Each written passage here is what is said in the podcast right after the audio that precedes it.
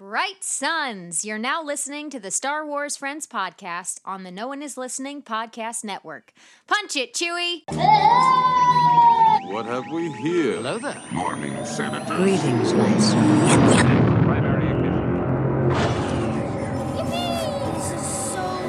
We are the ones who guard the power. We are the middle, the beginning.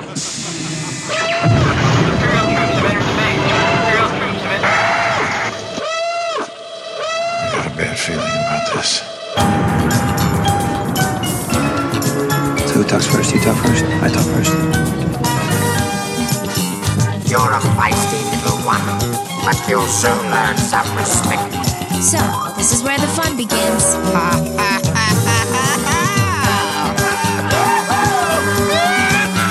What are you talking about? This is madness. What did Lisa say?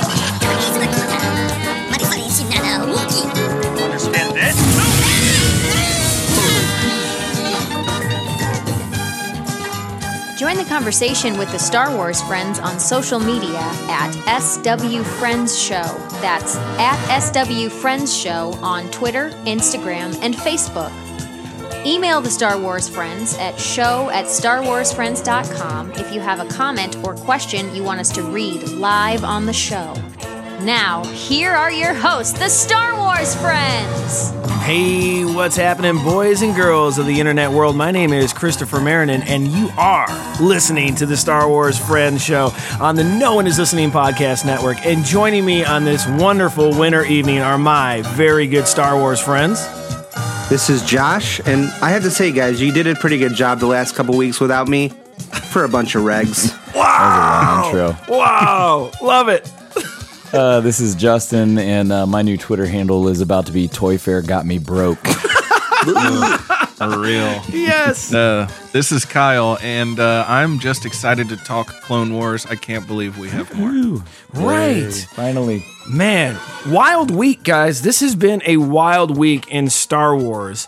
Still, full throttle Star Wars. We talked about this when we started our show back in the fall of 2019, and I was thinking that this was going to be like we were going to slow down a little bit, but heck no, it is full throttle Star Wars. And uh, what a wild week for everything.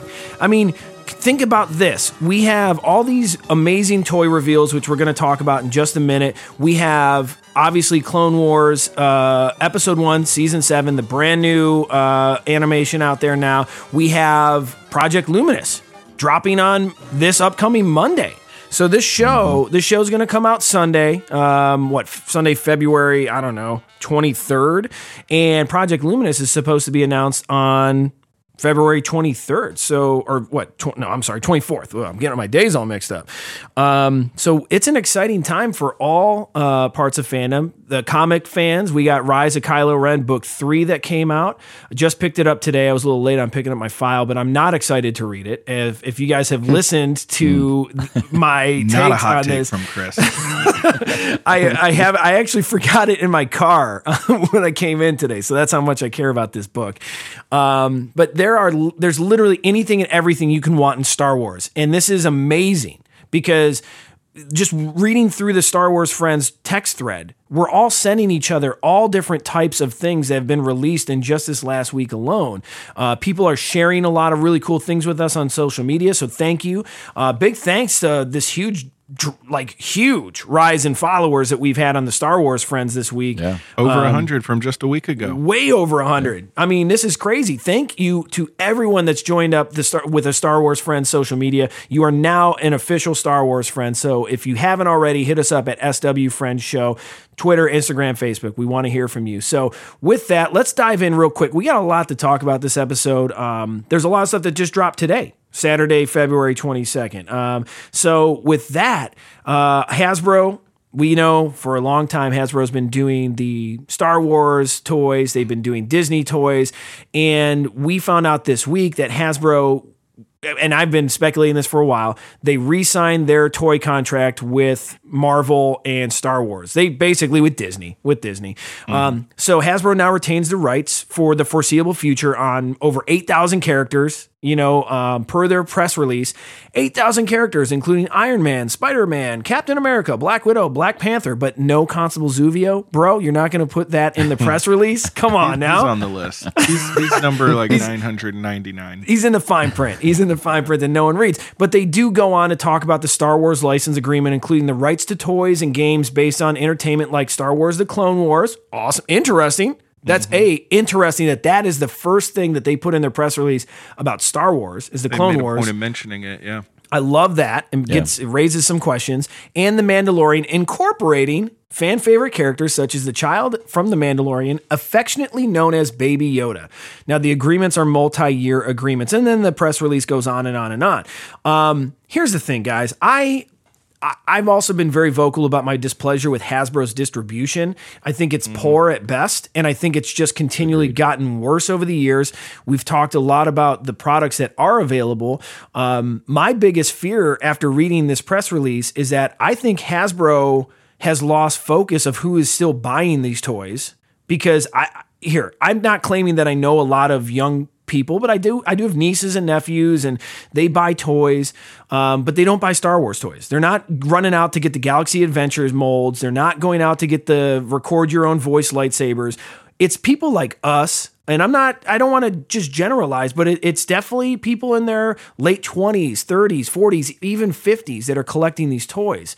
Um, and so with with a lack of focus on the vintage collection line and uh, kind of some interesting Black Series releases, I, I'm kind of skeptical that they're going to have the distribution and the creativity to give us what we want. I mean, Justin, you just picked up an incredible vintage collection figure uh, from, I mean, what year was that? What year did that come out? It had to be 2010. Probably 2010 to 12, somewhere in there. Yeah, I picked up the Shae Vizla EU 3.75 inch. Yeah, it's. I mean, it's a beautiful card back, and Yeah. that's.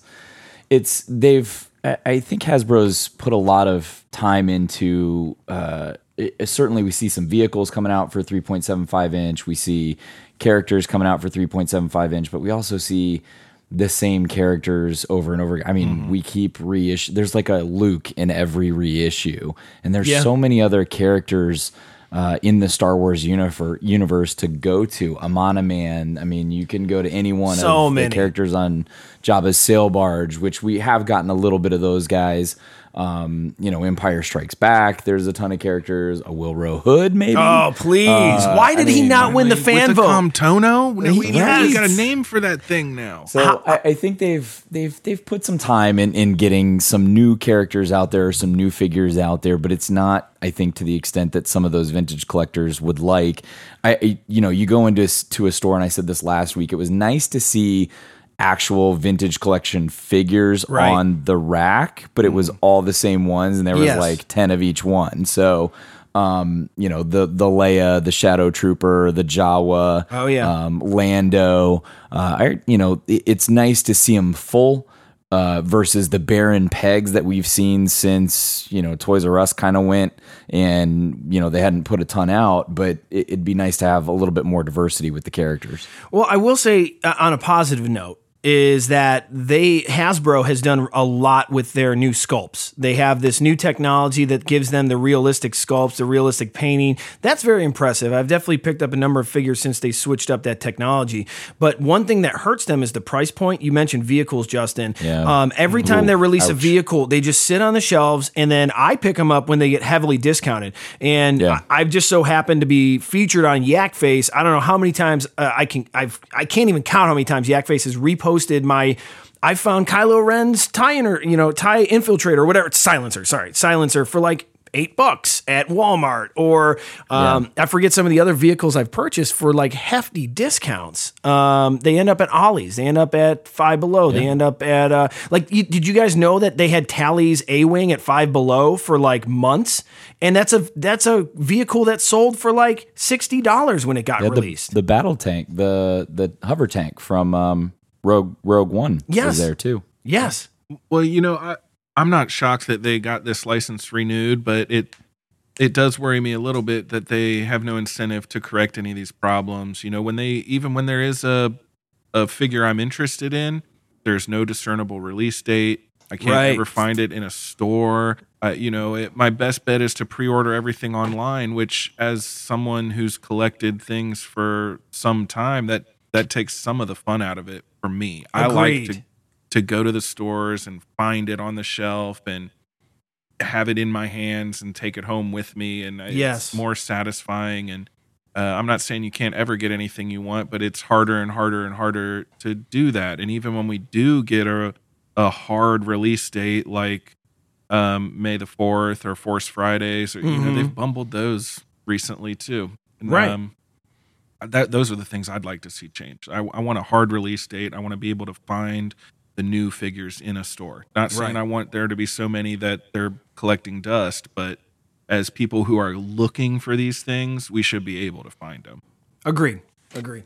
I I don't think it's just Hasbro though. I think it's like I when when looking for wrestling figures over the years from Mattel, like I can't find any of there's like store specific exclusives I can't find.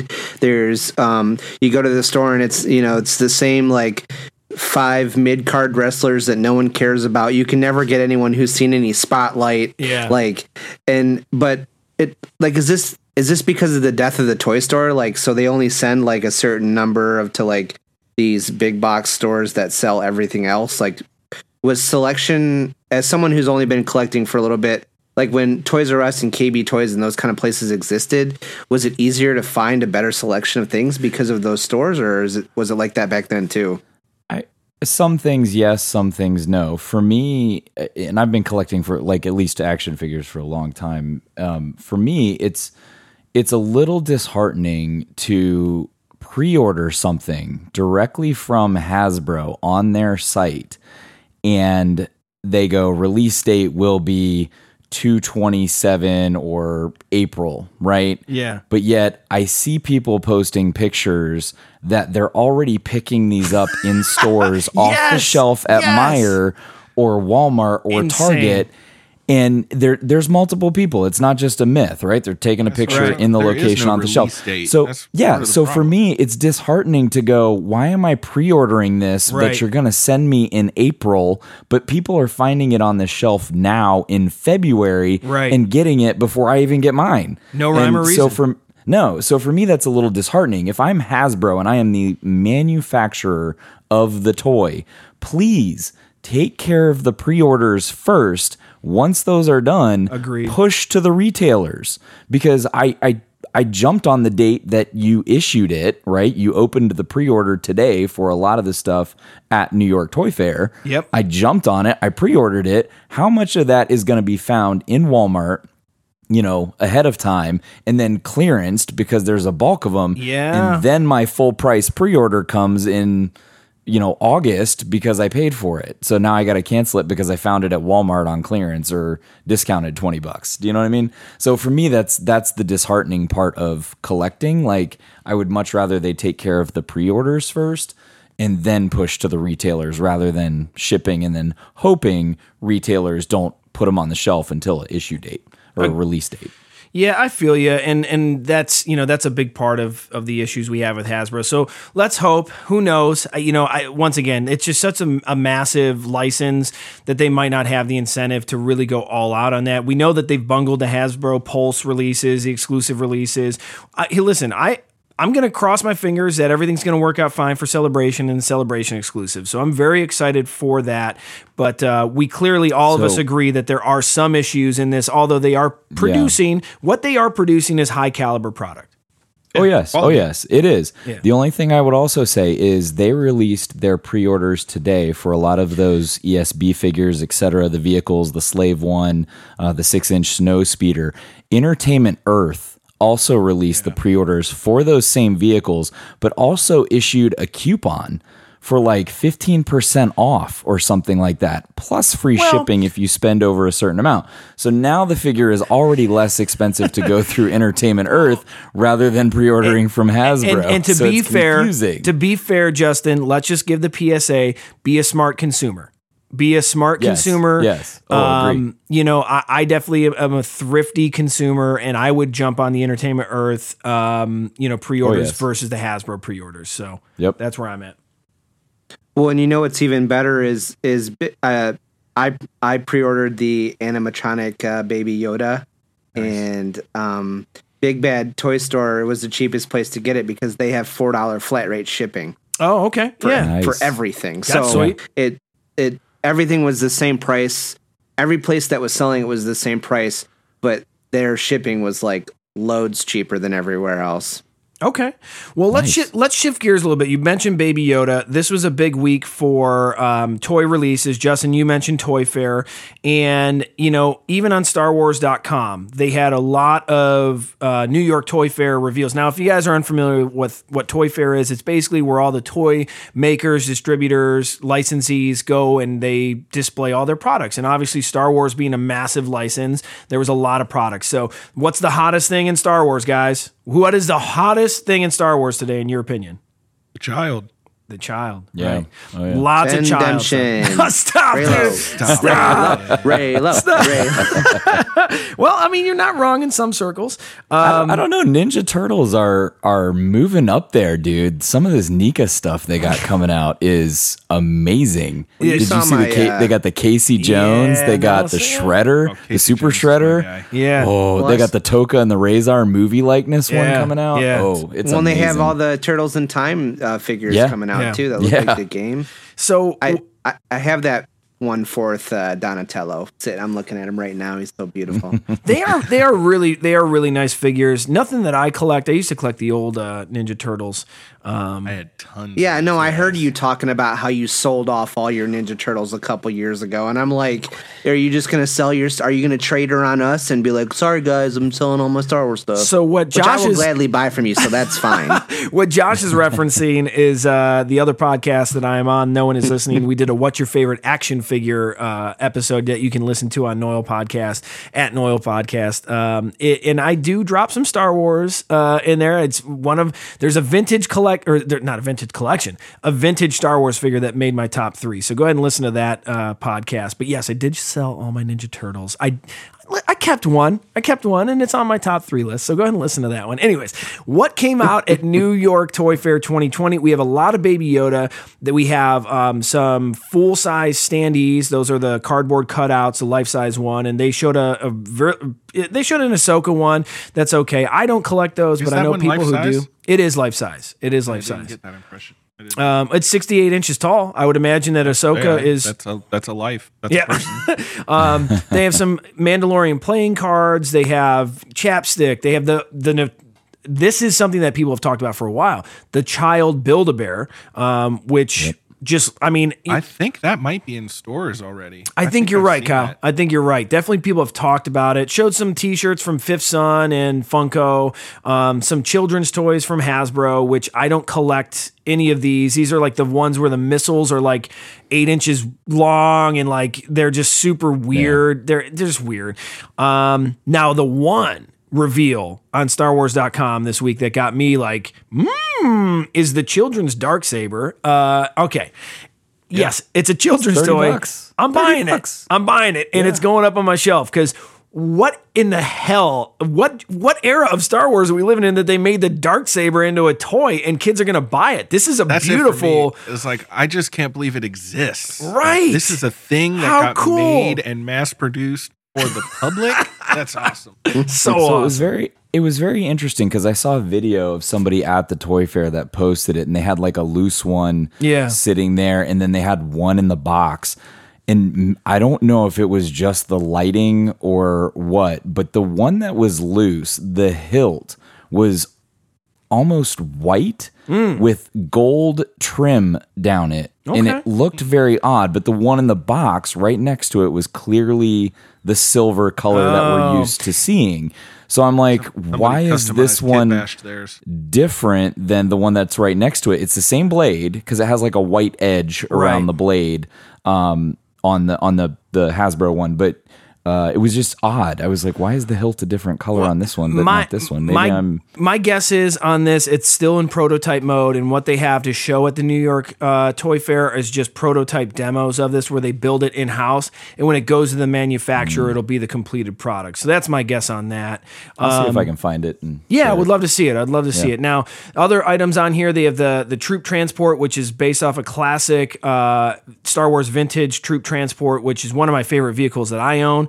Um, I don't know if people are actually going to buy it. It's probably going to come out with a price point of like 80, 90 bucks. Um, not buy it for nope. that amount of money. Nope. It's a it's a weird vehicle. Now, what my fiance saw on this, her first response was, "Oh, they made an operation." it was kind of like a question mark, and I'm like, "Yeah, the Star Wars will just license anything." So. The weird Mandalorian operation game. Now they do have a Galaxy of Adventures Ahsoka, which I will, pur- which I will gladly purchase. Here's my money. Um, the Lego Razor Crest, which at first glance I said, I am buying this. I'm gonna get High it. price point on Lego items. Oh too, my man. god! And then I forget who posted the price point on it. Maybe Clayton Sandell or somebody posted the price point on It's like Twitter. 130 or No, right? hundred and ninety nine dollars for the Lego Razor Crest. So I go, Barf. I'm gonna pass. I'm gonna Can't pass. do it. Considering Chris, that when you when you go down to Disney, you got to go into the Lego store at Disney Springs. and Oh, you know out it. Some of oh man, Yeah, I'll be there. the, like thousand, fifteen hundred dollar Star Destroyer sets. That Can't are wait. It's crazy. I'm gonna throw it in my luggage and roll. How how big is that Razor Crest? It, it's probably if you're familiar with the Lego Slave One, the 20th anniversary edition, I would imagine it's probably like a thousand pieces. So um, now to give you a price point comparison, that that Lego Slave One is only about 150 bucks. So this Razor Crest is fifty dollars more expensive than that. Um, now they also have It's lounge- more expensive than the Ahsoka bust. Like, come Yes, on. it is. Yes, it is. And that Um, thing is nice. But as we go through this on StarWars.com, I can cut it right there because it's the rest of it's all the child. You have child costumes, lipstick, whatever. You could put the child on anything and people are going to be buying it now. But what I liked and what we've talked about today is the the Empire Strikes Back 40th anniversary um, figures. Now, they are the Black Series figures, the six inch. They are not in the, the normal black boxes. These are on the heavy cards like they did for the 40th Nice. anniversary of New New Hope. Um, it is a beautiful line of figures. I am very excited to pick these up. They have uh, they have Luke Skywalker. This is Wave Two, so we did not get confirmation on Wave Two until today, which is um, it's Luke in the snowspeeder gear. It's the Imperial Tie Fighter. It's R2 from the Dagobah Swamp. It's Lando Calrissian and the uh, Rebel Soldier, which is, in my opinion, a very boring figure. But I, whatever. If you're into that, you're into that. I think those figures look incredible. I can't wait to pick those up. Uh, we already got the first wave of Empire Strike Back six inch um, heavy card figures out and uh, out and about. Although I heavily dispute the validity of that, uh, but that's for another day to go over. Another awesome thing You released. skipped over R two, and I think R two. No, I didn't. So, oh, you. no, of course not. I would never skip over R two. He's my he's my buddy. Sorry, I'm looking at these online while you're talking about it too. I- that's I my prefer that's Goldie. my favorite one. Yeah. Well, I collect TIE fighters and I collect TIE fighter pilots. So, of course, I got to pick up the TIE fighter pilot, but that, that R2 is really nice. Uh, another really cool addition to the six inch, uh, six inch line is the uh, snow speeder with Dak. Oh my God. We got a six inch Black Series fig, uh, vehicle, which is, it will go really nice next to my uh, six inch Black Series figure, um, my first order TIE fighter, which is huge Yes. massive vehicle. Um, so that's really exciting. I, I pre ordered that. What was really weird, this is kind of under the radar, guys. I don't know if you saw this, but they are doing those weird retro um, three and three quarter figures, basically a repackage of the original figures with the retro, the ugly retro sticker on them. They're doing Lando, Luke, uh, Boba Fett, Yoda, Han Solo, and Leia. I don't like these. I don't collect these. I think they're cheesy. However, I will buy the Hoth Ice Planet adventure game with Luke as a snow speeder pilot. And I'm only going to buy it because Luke comes on a card and uh, it does not have the retro sticker on it. So They ri- did that with the uh, Escape the Death Star game too, with the Tarkin Yes. figure. Yep. Yes. That was nice. So lots of cool figures coming out. I'm very excited about that. But a couple other things came out today, which we've been freaking out about. We've been fanboying out about. Um, these gentle giant statues. They have released an Gorgeous. Ahsoka. Oh my goodness, it, are they gorgeous? The Ahsoka statue and the Mandalorian statue. We we got confirmation they're $150 and they're going to ship in fall 2020. However, we do not have pre-order information. Of course, we're going to get that on SW Friends on Twitter and Instagram and Facebook once we get that information. Um, but yes, those are going to be in our collections. The Ahsoka is unbelievable. And I know I missed out on the Gentle Giant Ahsoka. Uh, that flew under the radar, flew under the radar, um, sold out quick. So those are beautiful. And then the Diamond Select. Did you guys see these? The Clone Wars Diamond Select bus. They have Thrawn, which is, I, yes, What's, take all my money. Rebels, right? I really want the Maul one. Yeah, well, it's not Rebels. slick. It's it's Thrawn from Rebels, but then you have Anakin, uh, General Anakin, Yes. Maul, and then Obi Wan, General General Kenobi. Let's just call it the, the- Filoni collection. The Yeah, I Filoni think it's the collection. Rebels Maul, and then the Clone Wars Obi Wan and, and Kudos. uh, Anakin. Yeah. Those are fantastic. Now, I don't have any information on price point or release on those. Um, definitely excited to see what those look like. Now, one uh, one Instagram that I came across today that was very cool, had really great shots from Toy Fair was uh, figureworks.co. So this is just uh it's an it's some guy in New York. Um I'm not necessarily certain who or what this person does, but they have posted some really really cool Star Wars figure content custom Star Wars figure content, but also gave us some really high def, beautiful shots from Toy Fair. So follow them, figureworks.co, um, for some really unique takes. All right.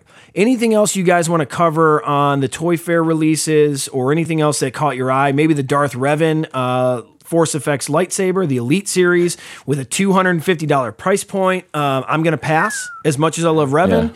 Um, but that's a really hefty price point. I, can't justify I, it. I, I'm really excited. My wallet's not, but I'm really excited. Yeah, that's heavy, man. But the the bl- I would just say if you're into toys, there's so or collectibles or whatever you want to call them. There is so much stuff. You should just take a Yeah. look, dig into it. If Yeah. whatever you like, there's probably something out there that has come out recently. All right, well let's let's flip again. Let's switch gears. Um, we we talked about late last month, late January, that Disney promised us that they were going to announce who the new director of their new cinematic series was. A lot of speculation on Rian Johnson was going to get the confirmation. A um, couple other names were floated around, but this was a this was out of the blue for me. I didn't even get any uh, heads up from my usual Star Wars insiders that hit me up with this information early. Lucasfilm, uh, per Variety magazine, uh, the classic Variety magazine, Lucasfilm is developing a new Star Wars feature film with Sleight writer and director J.D. Dillard and Luke Cage writer Matt Owens. I am not familiar with Sleight, and I have only watched the first 15 minutes of Luke Cage. So I am not necessarily certain um, what they would do. However, they are they would be the first time that uh, black filmmakers would be leading a, a Star Wars live action movie. So that's really interesting. Um, and I, I just I don't know. It still doesn't give us a time frame. It doesn't let us know in the movie or what the movie is, or if it's for Disney Plus or if it's for the cinematic. Um, but as as I've talked about many times, this is just in the works. This is just in the works. Um, it's interesting that this got released to Variety magazine. That must mean that someone from Lucasfilm. I mean, it's like progressed. It's definitely contracts are signed. It's going down. But let's see. I don't know. They switch directors like I switch donut flavors when I go to my favorite donut shop. I don't know, dude. Like they're just who knows? Who knows? It could start out with JD Dillard and end up with like uh Steven Ron Spielberg. Howard. Ron Howard. Yeah, who knows, dude? So who whatever. But do you guys have any thoughts on this? Are you familiar with these these folks? I'm not familiar with the first one, but I I can say that the the first season of Luke Cage is is pretty stellar. Where can where can you watch that? Is that on Netflix? Yeah, I think they're still out there. Yeah. Okay. Yeah. All right. Anything else on these guys, or are you excited about this? I've never this- seen Sleight. Um, I, I'm with you. Luke Cage is not one of my favorite characters, but it was a well written and well executed show. Mm-hmm. All right. Well, we'll just have to wait and see and, and see what happens. Maybe when we're at celebration in August, they'll uh, they'll have something for us and talk a little bit at, at uh, celebration. We'll see. Who knows? Better have something. right. Not going out there for no reason. Right. Uh, well, we so Josh and I are actually going out some places next week. So um, we are going to be um, at really cool places. Sorry, guys. Um, I'm going to be at Galaxy's Edge. Talked about it last episode. And Josh, you're going to be at C2E2 in Chicago. Yeah, it's gonna, Correct, it's gonna be yeah. sweet, man. So what we plan on doing, just giving you guys a heads up, is we're gonna check in w- once we, you know, because we do a weekly show here at Star Wars Friends. Uh, I'm I'm trusting that Justin and Kyle can hold down the fort and get this get get us rolling for our next Clone Wars recap episode, so that Josh and I can Skype in for a little bit and give a little rundown of Galaxy's Edge and C2E2, and maybe give some quick thoughts on uh, episode two of the Clone Wars season seven. So hopefully that'll Oh. happen. Definitely looking looking forward to that. Um, I'm sure it'll be chaos, but it'll be fun. it'll be it'll be good chaos. It'll be nuts. all right. Yeah. I usually don't have great signal uh, in the convention hall, um, but I did at Celebration, and it's at the same place that Celebration was at. So, um, but I I'm gonna try to. And now I, now I'm saying this, and I can't think of her name, but the author of the uh, forever stalled uh, novelization of of Rise of Skywalker. Oh, Rae is Carson? gonna be Rae there, Carson, So I'm, yeah. I'm gonna try to see if I can uh, get a little word word from her on. You know, what's Some- going on. Uh, Just- yeah, no, yeah, yeah, yeah. Just just go after it, Josh. Just get the meat and details, dude. Um, yeah, that would be sweet. Get her on uh get a little interview going, man. There's no reason why you can't pop open your voice app and uh, ask for a quick little interview. That'd be awesome. Yeah. Um, so I can't wait to hear what you see at C2E2. Give us a full report. I'll give you, I'll give all our listeners a Galaxy's Edge report. Very excited about that. Uh, another thing, real quick note. Um, I know I went on Twitter this week. If you guys follow uh, at SW Friend Show or you follow me at, at known as Chris, I was like not about this Disney After Dark Star Wars night at Celebration. And I know I've talked with everyone uh, in the Star Wars uh, text thread about this. And here's the thing, man. I thought you had to buy a full Disney ticket, which is about 110 to 150 dollars maybe on the day that we're going to be out there it's going to be 300 dollars it's going to be a massive ticket um, i thought you had to buy that and then the after dark ticket. So when i found out the thursday morning that the ticket was only $109 out the gate i looked at my fiance i said do you want to do this? She gave me the well yeah i mean we're spending a lot of money but does sound like fun. And then, of course, she ran out the door to go to work, and I'm like, well, I know what that means. Like, I gotta buy it now. Sounds like a yes to me, you know, dude. you throw in Galactic Dance Party, and she's all in. Um, so this is the thing, man. I, I bought tickets because as a Disney freak and a Star Wars freak, I couldn't imagine uh, anything more special or unique. I know the tickets are already sold out, so if you know, I can't tell you to go and buy them. I, that's not where I'm at. I'm just saying I, this is another event I'm going to report in on. Um, obviously, hopefully, hanging out with a lot of Star Wars friends. Hopefully, they come to that event, and then um, the next night at Celebration, I do plan on doing a live Star Wars Friends podcast from Anaheim, California. That's going to be sick. I'm very excited to do that with you guys. Um, more details to come, of course, but I'm very excited for Disney After Dark. Um, it's going to be cool. I am not dressing up in costume though. That's the only thing I'm not going to do. But I am going to dance at the Galactic Dance Party. Um, and last last note here before we before we move into the beef of this episode. Uh, yes, Kyle, I, I threw down beef because of my sultry intro to the Clone Wars last Keeping it episode. sexy. So I like mean. that. Bring the Um, I- meat. Uh, one thing that I haven't talked about on Twitter, I've talked to a couple of, of my followers on Twitter about the books that I read. I read I read a lot of books. I read anywhere between like five and ten books a month. Uh, but what I chose to do this year is to, if you ever looked at the the legends books. At the very beginning it shows a timeline. And we had actually josh you are you were kind of like the the beholder of the timeline here on this show where you'll go back and you'll set the record straight. My goal in 2020 is to go through the entire timeline of legends. So i am I, I kind of went out of order, I gotta admit, but I, I went back to Into the Void, which is the first book in the Legends timeline, and it is um, it's interesting. It's a story tens of thousands of years ahead of even Darth Bane and Darth Revan and the Old Republic, and it is um, it's an interesting book. It it talks about the Jedi, which is not the Jedi, it's the Jedi, and it's the early precursor to what we know of the Jedi. Um, now the Sith. Go ahead, Kyle. Does this story exist in a comic book? Um, I- I don't know that this specific story exists in a comic book, but they do have stories based in this era. So I it think is. I've, I've read that when you said the what was the name for Jedi? the Jedi? Yeah, I've read Yeah. that before, and I've read something that predates the Jedi. It was a Yeah. graphic novel, though, a trade paperback, whatever you want to call that. Well, it, it, I'll have it- to look up that. Yeah, no, it's de- that definitely Yes. exists. Uh, yeah, I don't know if it's the same story, but there's definitely uh, there's definitely a series that's like a like way before Yeah. everything. Here's how the f- the it started As you can of thing. see, I am also able to read, no, listen, it's uh, especially if there's pictures. it's a it's a really good book. It's not my favorite Star Wars Legends book, but it's it's really unique if you're a diehard Star Wars fan. Now, if you like the movies, you like Rebels, you like Clone Wars, this might not be the best book for you to jump into. Um, it's you're not going to recognize a single character. There's no lightsabers. There's no Sith. The Sith is actually still just the species. They have not discovered the dark side.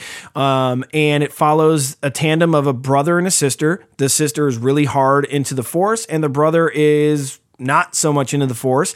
And it's the story of her trying to save him because he goes on a on a dark path but not necessarily the light side and the dark side that we, that we know. Um, if you're deep into force lore it talks about the ashla and the bogan so really cool stuff on that end. But uh, overall it's it's a good book. It's a good read if you're a hardcore star wars fan but i plan on just having quick short book reviews on our on our show here as i go across the books. I'll probably read about three legends books a month. Easy easy. So we'll keep in we'll keep in line with the weekly episodes. Kyle, the uh, the thing you were thinking of, the comic book you were thinking of was Dawn of the Jedi. Aha. That's aha. exactly right. It's got a blue cover. Okay. Well, let's look into that. All right. Anything else you guys want to talk about from this wild, wacky world of Star Wars this week? The silence. I'm good. I think it's time to get into Clone Yeah. Wars. Agreed.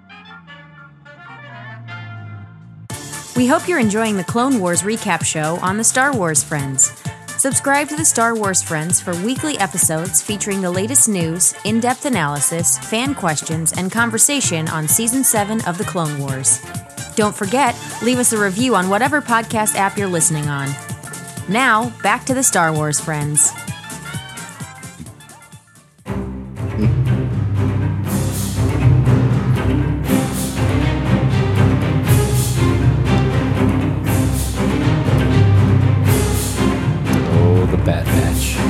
Oh yeah. So we're we are now listening to the Kevin Kiner composed.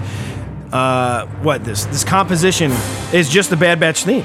I He's pulled underrated. it up. He should be Very- name. very underrated. Now, I pulled this up on Apple Music. I'm assuming that Star Wars released this on all other music channels, Spotify, Amazon, etc. Um, but it is just called the Bad Batch theme. And much like The Mandalorian, I have heard, uh, not confirmed from Lucasfilm, but I've heard that they're going to release the themes as the season goes on, like The Mandalorian did every single episode. So hopefully That's we'll have a really cool collection of Clone Wars music as time goes on. So, guys, here we are. We're back. It's Clone Wars. And uh, God. wow, it feels good. It feels good. It felt like we were at So home, good. right? Like Yeah, it felt right. it did. And it, it felt like it never went away. It really didn't. And I think that that goes back to what we talked on our previous episode, the hype show, is that we've watched these Clone Wars episodes so much and we've had access to them on Netflix and now Disney Plus. Some of us had Blu-rays. We just continually watched them. But here we are now, five years later, with just something something new. But it feels right. It feels normal. There's well, like it's no crazy time because jump. we've we've seen these episodes so many times, all the other episodes, and now this is like it's these characters and it's this setting that we know, but it's new and it's like almost shocking to my system that I there is Clone Wars that I don't know like the back of my hand already. Right. You know what I mean? It's crazy. It's great. Exciting. Yeah. It's refreshing and it is exciting. You're right. Now, Kyle, um, you are a resident Clone Wars Jedi Master. Um, you, I have bestowed this mantle onto you because your wealth But of did knowledge. the council? I feel like Kanan in the, but did the Inquisitor. council? It's my hubris has got the best of me. No, I'm Luke Skywalker. I'm making no. Um, I I uh, am the Senate. well. Kyle, you're finally smarter than Justin on something. Oh, come on! I now. never thought this day would come. Took him years of practice. Chewie finally got Oh his medal. God. You know? wow, it's not that deep, guys. It's not that deep. You're gonna make me cry. The only good moment in Rise of Skywalker. All right, so um, moving on. Uh, all right, Cal. Okay, so let's Bad take the Batch. reins over. Yeah, uh, so this is obviously the first episode of season seven. It's the Bad Batch. It's written by uh, Matt Michnovetz and uh, Brent Friedman. Matt is the head writer for Clone Wars season six and season seven. Uh, Brent also has tons of mm, background in Clone Wars. They were both writing on Rebels. Uh, directed by Kyle Dunlevy. Uh, great name. Uh, he did tons of Clone Wars episodes as well. So they're bringing in these people that have been involved in the animated series in the past. Uh, it's set in 19 BBY, that's before the Battle of Yavin, and it is the first episode in a four episode arc that originally premiered at Celebration in Anaheim 2015. So, like I mentioned Yeah. on our Clone Wars hype episode, this is one of the the arcs that was shown previously. So do you raw- think do you think stuff. based on what we saw, just initial thought, do you think that they're going to carry on the four episode arc or do you think they're going to condense it? I do, and I think um, we'll get Hmm. into this here shortly. But that cliffhanger at the end, they're setting up a, a pretty big reveal, and I don't, That's I true. don't know that they're going to Yeah. be able to tie it up in in one more episode. And I saw something online about this whole season comprising of three different four episode arcs, which would be the Bad Batch for four. It would be Ahsoka in the underworld of Coruscant for four, and then the Siege of Mandalore. Really? For four, So well that was would Mm. make sense. I don't know that that's confirmed, but that would make sense. Right. I need I need my my one weird episode. I need that bounty hunter episode. Like you know, let's let's keep Ahsoka in the in the underworld for three. um, oh my god, I can't believe I just said that. I'm wearing an Ahsoka t-shirt. Um, maybe let's condense the Bad Batch to three. Uh, I don't know, but man, I That's just, a- need one all weird one. speculation. All speculation, and sure. you never know what a B or C storyline will be either. Right. I thought Dave actually laid that out at the panel in Chicago. That it, it was three three arcs. I know those are the three that we know about, and those are the three Okay. that have mm, already been touched on and addressed. Uh, I don't, I don't know that that's a hundred percent confirmation that there's nothing else, Yeah. but I, I, yes, these are the three that we're talking about. So Okay.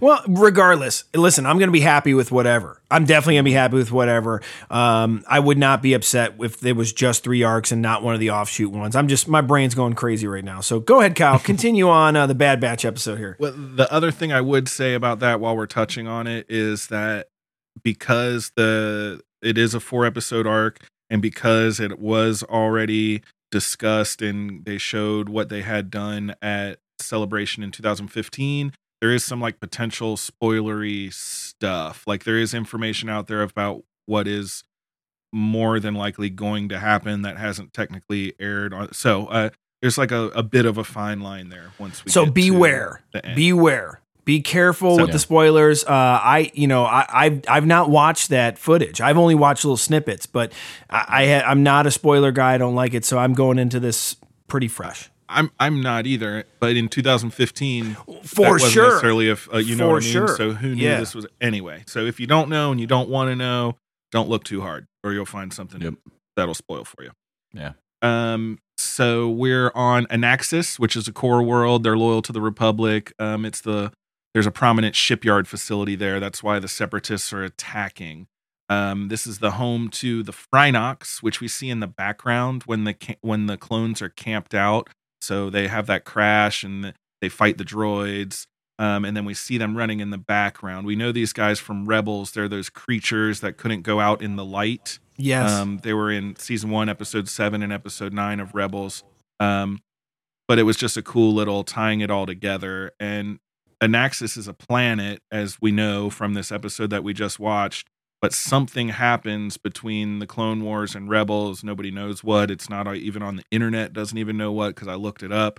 Um, but when we meet the Fyrnocks and Rebels, they exist on an asteroid belt. And sometime between Clone Wars and Rebels, Anaxis, they just call it a cata- an unknown cataclysmic event. but the planet Hmm. basically blows up and becomes an asteroid belt. That's Um, an awesome tidbit. That is could an it have been tidbit. destroyed by the Death Star in some way? Okay. Who kn- who knows? Because obvi- they said Jedha um, in Rogue One. They they covered that up as being a quote mining accident. Right. of course. This is a theory I am developing on the air right now as we speak. I But love it. that planet was Hot blown take. up by the Death Star in some kind of like Hmm. who knows uh, if it was a test or if they did it for some reason and then covered it up and people who knows could have been a Yeah. natural event who I don't know but throwing it out there Josh were you going to say something I was just gonna say something shitty. I, I let Don't. it go. Well, you gonna talk shit about Jedha? No, no, no. I was just no. I was gonna say, oh, those aren't Minox. We eat a lot of French fries, or no and I, I might be I might be saying it wrong too it could be Fernox fire fire not F Y R N O C K S right oh But no, yeah. I don't mind. know if you're saying it wrong or not. I just I've actually. drop, my drop dad that humor came in. I'm not. Oh god. It, yeah, it's it's like a fire, a, a Fearnock, uh, whatever, man. We'll consult Wikipedia and see what the actual thing is. They are scary knows. looking creatures. That's that's all you need to know. They're, Yeah. they're they're scary. and Ezra can make them help him because he can force talk to animals. So, um, there are three characters that were not main characters in this episode, but I do want to touch on them because they had bigger parts in uh, Clone Wars at large. So, uh, Clone ninety nine, he is not in this episode, but he is the namesake for the Bad Batch. Um, and Rex has a little quote about that that's in my notes later, but uh, he's in two episodes of Clone Wars, season three, episode one and two. That's Clone Cadets and Arc Troopers. And I mentioned this on our last episode too. This is annoying because these two episodes take place in chronologically a long time apart. A lot of things happen in between, including the death of Heavy, which is, they discuss. But these episodes happen back to back. It's annoying Mm. if if the Mm. if they was released chronologically, it would make a lot more sense. But Mhm. um, Clone ninety nine, he uh, he's a defective clone. He's kind of um, he's physically incapable. He's a little bit deformed, kind of, and not to be rude, but he just is. But he helps the Domino Squad, which is heavy, cut up, droid bait fives and Echo, um, graduate from the Clone Training Center, where they basically learn how to be troopers right after they come of age, and um, they're trained basically. Um, so he has this speech with Heavy. Uh, they basically are failing out. They can't pass this obstacle course, the Citadel thing they're supposed to storm. Uh, they get one more chance, or they're going to get sent to maintenance, which is for clones who are bred to be soldiers and bred to fight in a war. That's uh, basically a death sentence. You know, it goes against their DNA to go do those things. And that's kind of what we learn about 99 and why he's a little bit sad. But so 99 says to Heavy, uh, You're always trying to be the anchor, Heavy, you know, do it on your own. Well, maybe you should embrace the fact that you have a team. See, I never had that. But you need them and they need you. Why carry such a heavy burden on your own when you have brothers on your side, Heavy? He says to him, Heavy, stop calling me that. We're just numbers 99, just numbers. Mm. Not to me. To me, you've always had a name yes. and this is a big thing and this is a recurring theme throughout clone wars and and the how the clones are not droids that's the difference These Right. people and they're humanizing them. Um uh, yeah that's exactly right Yeah. and he learns how and then you know heavy takes this he they, he brings the group together domino squad they end up passing of course and after that uh heavy gives 99 his medal that they get when they graduate from Clone Yeah, it's Academy awesome. which is a nice little moment. Um, and then in the next episode, which is actually like a year later, even though it's the next episode, Right, uh, uh, Fives and Echo are back on Kamino because there's going to be an attack from the Separatists, um, and they're coming back to defend it. Uh, they run into 99 again, where he asks about Heavy, uh, and he's and they're surprised that not only do they remember him, but he remembers Heavy, and he tells them, Oh, I remember all of my brothers." And this is all throughout Clone Wars. They call each other brothers, but um, that that- that's touching and that's big because he sees all these clones come through and he remembers every single one of them. Yeah. Um, so he helps defend Kamino, even though he's not a warrior. He's a maintenance clone.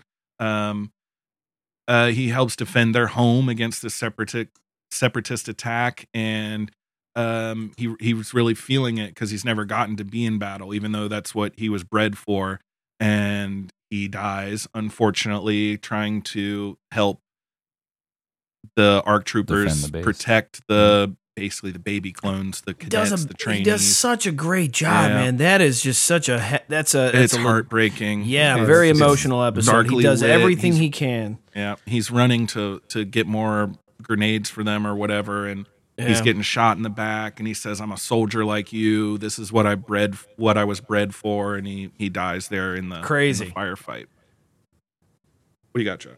And it's it's it's stories like storylines like 99 that it's I I just when I see people online and I don't think there were very many but we saw a couple of people online who were like oh this episode Yeah. was really clone heavy that's kind of boring and I'm like Yeah. the clone uh, first of all clone is It's in the the title of the show yep, agreed. second of all the clones are They are awesome awesome. Yeah. And there's like so much nuance to them you don't have to be a Jedi to be interesting totally in agree. Star Wars You, you know, and they they get off, and uh, when they're when they're arriving in this episode, when the Bad Batch is arriving, and and they call the Cody says it's Clone Force ninety nine, and Rex says to him, he says ninety nine, huh? Nice touch. You know, they kn- they Yeah, all know great about this line. guy. You know, Yeah. it's really good.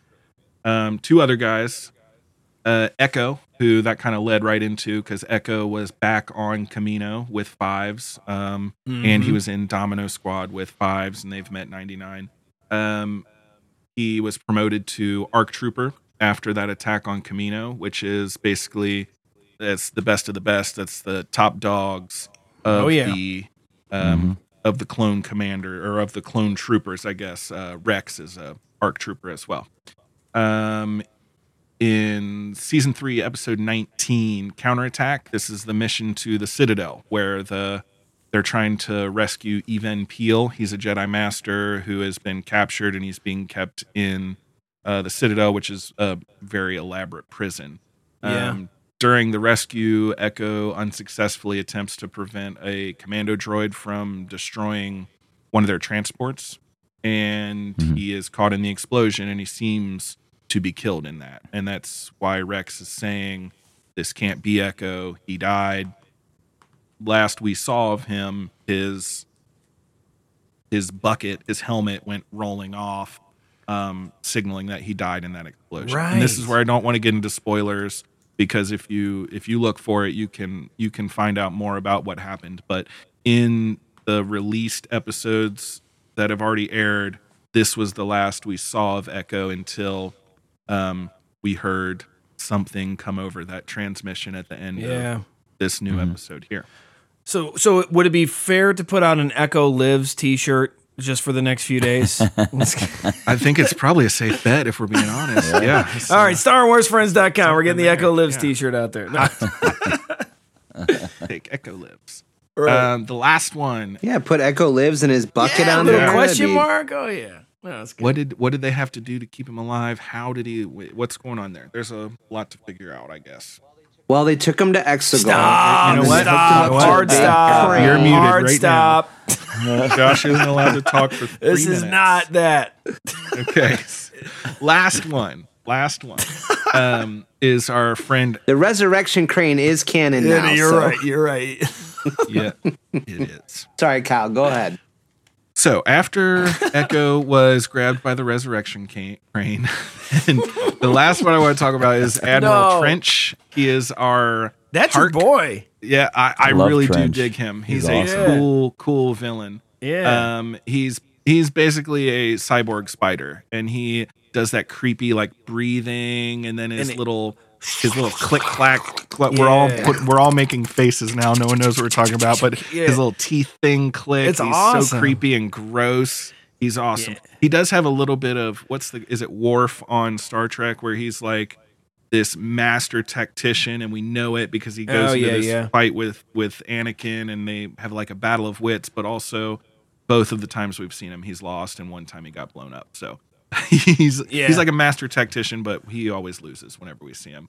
Um, but like I like I just said, he appears two other times during the Clone Wars, um, and one other time on a com screen, which is similar to uh, how he appeared in a little hologram in this episode. He also, like every single clone in the episode, was voiced by Dee Bradley Baker. Um, right. he- That's yeah. impressive. So wild. Yeah, he's good. That's man. so well, they all are good. He's but very versatile. he- he's really good. Um, he's a renowned tactician. He's known for being aggressive and ruthless, and people do not want to go into uh, to war against him because he's so tough. Um, he, like I just said, he he kind of blew up in a battle with with Anakin, and he later found out he survived. They rescued him using cybernetics. They that's why he's half metallic and gold. It is weird. Yeah, it's a Um, weird look. Which I is like a it. cool thing we see a That's lot. cool. You know, Vader, Yeah. Grievous, Maul, Saw Gerrera, they're all kind of part machine. N- part not a man. lot of cybernetics in the sequel trilogy, but that's not my only fault with it. But go Mm. on, Kyle. um, and that's about it. That's all I've got on him. He he's got two pretty cool quotes from previously in Clone Wars. He's uh, I smell fear and it smells good. Of course. Um, Total villain now. line. Re- yeah, he's he's he's pretty on the nose in that way. Turn back now, retreat while you can, for I am your doom. He's pretty proud of himself. Oh yeah. Oh, I loved it. I, Does he have a cat that he Yeah, you strokes while he's saying these things? He get should. gadget. Little- yeah. A little should. overly confident. I love it. All right. Here we are. So thank you, Kyle, for that the background on it. As always, informative, deep, uh, and that's what I appreciate from you as our Clone Wars Jedi Master on the Star Wars friends. So thank you, Kyle. Hey, it's actor and writer Maggie Levitt, and you're listening to The Star Wars Friends.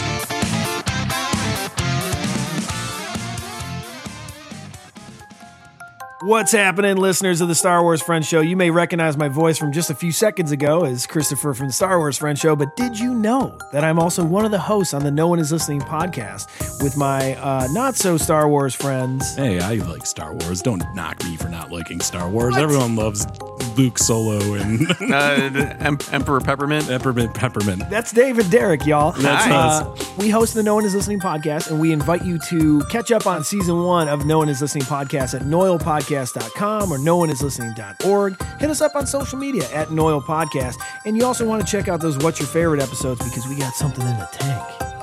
Season two dropping March 31st, 2020, y'all. Season two of No One Is Listening podcast. So catch up on us after Star Wars Friends. March 31st. Card subject to change. Bad Batch. What'd you guys like? I know for me, the biggest thing I noticed right off the rip, they over Tom Kane's voiceover, they did little cut scenes of all the characters that Tom Kane was saying over the intro, which is for for me is the first time. They've never done that before. Correct me if I'm wrong. That was the first time that they did a cut scene intro over his over his voiceover. So that was striking at first but really overall i'm just going to hit you some overall thoughts. The animation was incredible. The Yeah. scenes were larger. Yeah. uh, there was more going on. They were a larger scope so the set pieces were massive. Uh, and it really took you in with that opening shot the big swoop over Anaxis and seeing all the, the everything. And when the bad batch flew in on their uh, cruiser right into the hangar all of the scenes were fantastic. The firefight that they had um, where the spoiler droid shot down the transport and then they crashed into the crystals all of that was just so absolutely massive on an animation scope but really when you got down to it and you see the, the close-up shots of these characters you see the dirt and the grime and the dust on their faces and their and their and their uh, helmets and everything. It's just really fantastic job on the animation team proving once again that Clone Wars, Star Wars, The Clone Wars is the greatest animated show of all time. The quality is unrivaled. But f- with anything, I mean, really, that's my opinion. As a, as a cartoon lover, has half my leg tattooed in Cartoon Network uh, characters. The Clone Wars is just absolutely once again outdoing itself, and it was already the top in animation. Go. Yeah, I thought Yeah. the animation level was phenomenal. It was noticeably improved from when Clone Wars went off the air, which doesn't feel that long ago to me. I guess it was a little Mhm. while, but uh, I think it uh, it bridged the gap between Clone Wars and Rebels too, which I think were stylistically Mhm. very different, and I think they still are kind of different. Um, but it, it's more similar, I think, and some of that is the technology. I think maybe it was deliberate too, because I noticed Anakin looked very similar to the Anakin that Ahsoka and Ezra watched through the holocron. Aha, yes, agreed. Yeah. Yep. He was older, more Revenge of the Sith blended kind of character. But that opening battle sequence was awesome, and it reminded me of the start of Revenge of the Sith Yes. with that opening battle. And I I still love that sequence. That's why I love that movie. That opening battle sequence when they come in over the the droid command ship or the Republic command ships, and then you see him sweep down, and it's just this giant sea of ships battling right. and laser blast. It, reminded me of that, and it was it was cool to see those two kind of things. Like, hey, here's here's essentially what they look like, and they were almost almost identical, which was which was pretty cool. So, um, yeah, it was it, the animation was crisp, it was sharp, looked great, amazing. I didn't notice it like immediately because I was like I had my laptop out. I was like getting ready to, and it, you know he's doing the voiceover, and then I and then I I look up as they're doing like the um Cody and Rex talking to Mace and Anakin, and I'm like. This is so crispy, like Right, man. just so good. Like, and then I was just like, I didn't even take notes. I was just like watching. Like, right. It's like, Well, it's it's awesome. What are you doing? That that Anakin and Mace were the only two non clones in this Yeah. episode, outside of the Separatists and, and what have you. But uh, yeah, Justin, you know, you picked it up right away. You had Anakin with the longer hair, very reminiscent of Return of the Sith or uh, Revenge of the Sith. Sorry. Uh, so the longer hair on Anakin was noticeable. It was it was prominent, and I thought that uh, that was a great scene. But yeah, it leads right into the the Dee Bradley Baker Power Hour. This is his shining moment. This man, Dee Bradley Baker, uh, did such an incredible job on this episode. They really got their money's worth out of him for this one. for Yeah, sure, did. man. Are you pay, paying him by the word or what, man? oh it's man, if he got paid by the character, he's doing good. Oh my goodness! So, um, pretty incredible job he, that he was able to voice. I mean, what? Almost everyone except for the the droids, right? I mean, he, he voices Trench.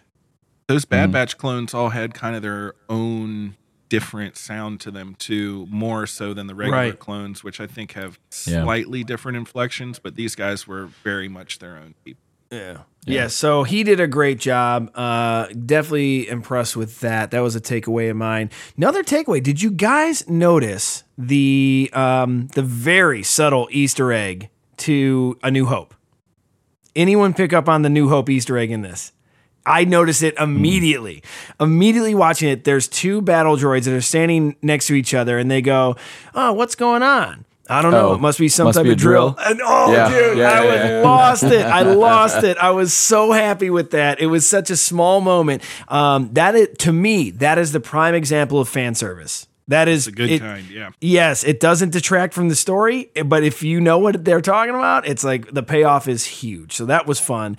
Um, let's. I love let- a repeated Star Wars line, like something For sure. said over and over. Those are one of my favorite things. Happens all the time in Clone Wars. No, it's great. Yeah. It's great. So we got the animation, we got we got long hair Anakin, we got Dee Bradley Baker, we got some Easter, a lot of Easter eggs in this, by the way. I'm not going to dive into every single one of them, but there were a lot of Easter eggs in this episode. But let's get into the namesake of the episode, the Bad Batch. What'd you guys think of these guys? Oh, they were cool. I, loved thought it. they looked Yeah. cool. I thought they had cool personalities. It was um, they did that. I, I I would be remiss if I didn't mention they did that thing that I I kind of talked shit about in that Mandalorian episode where they uh, Uh-oh.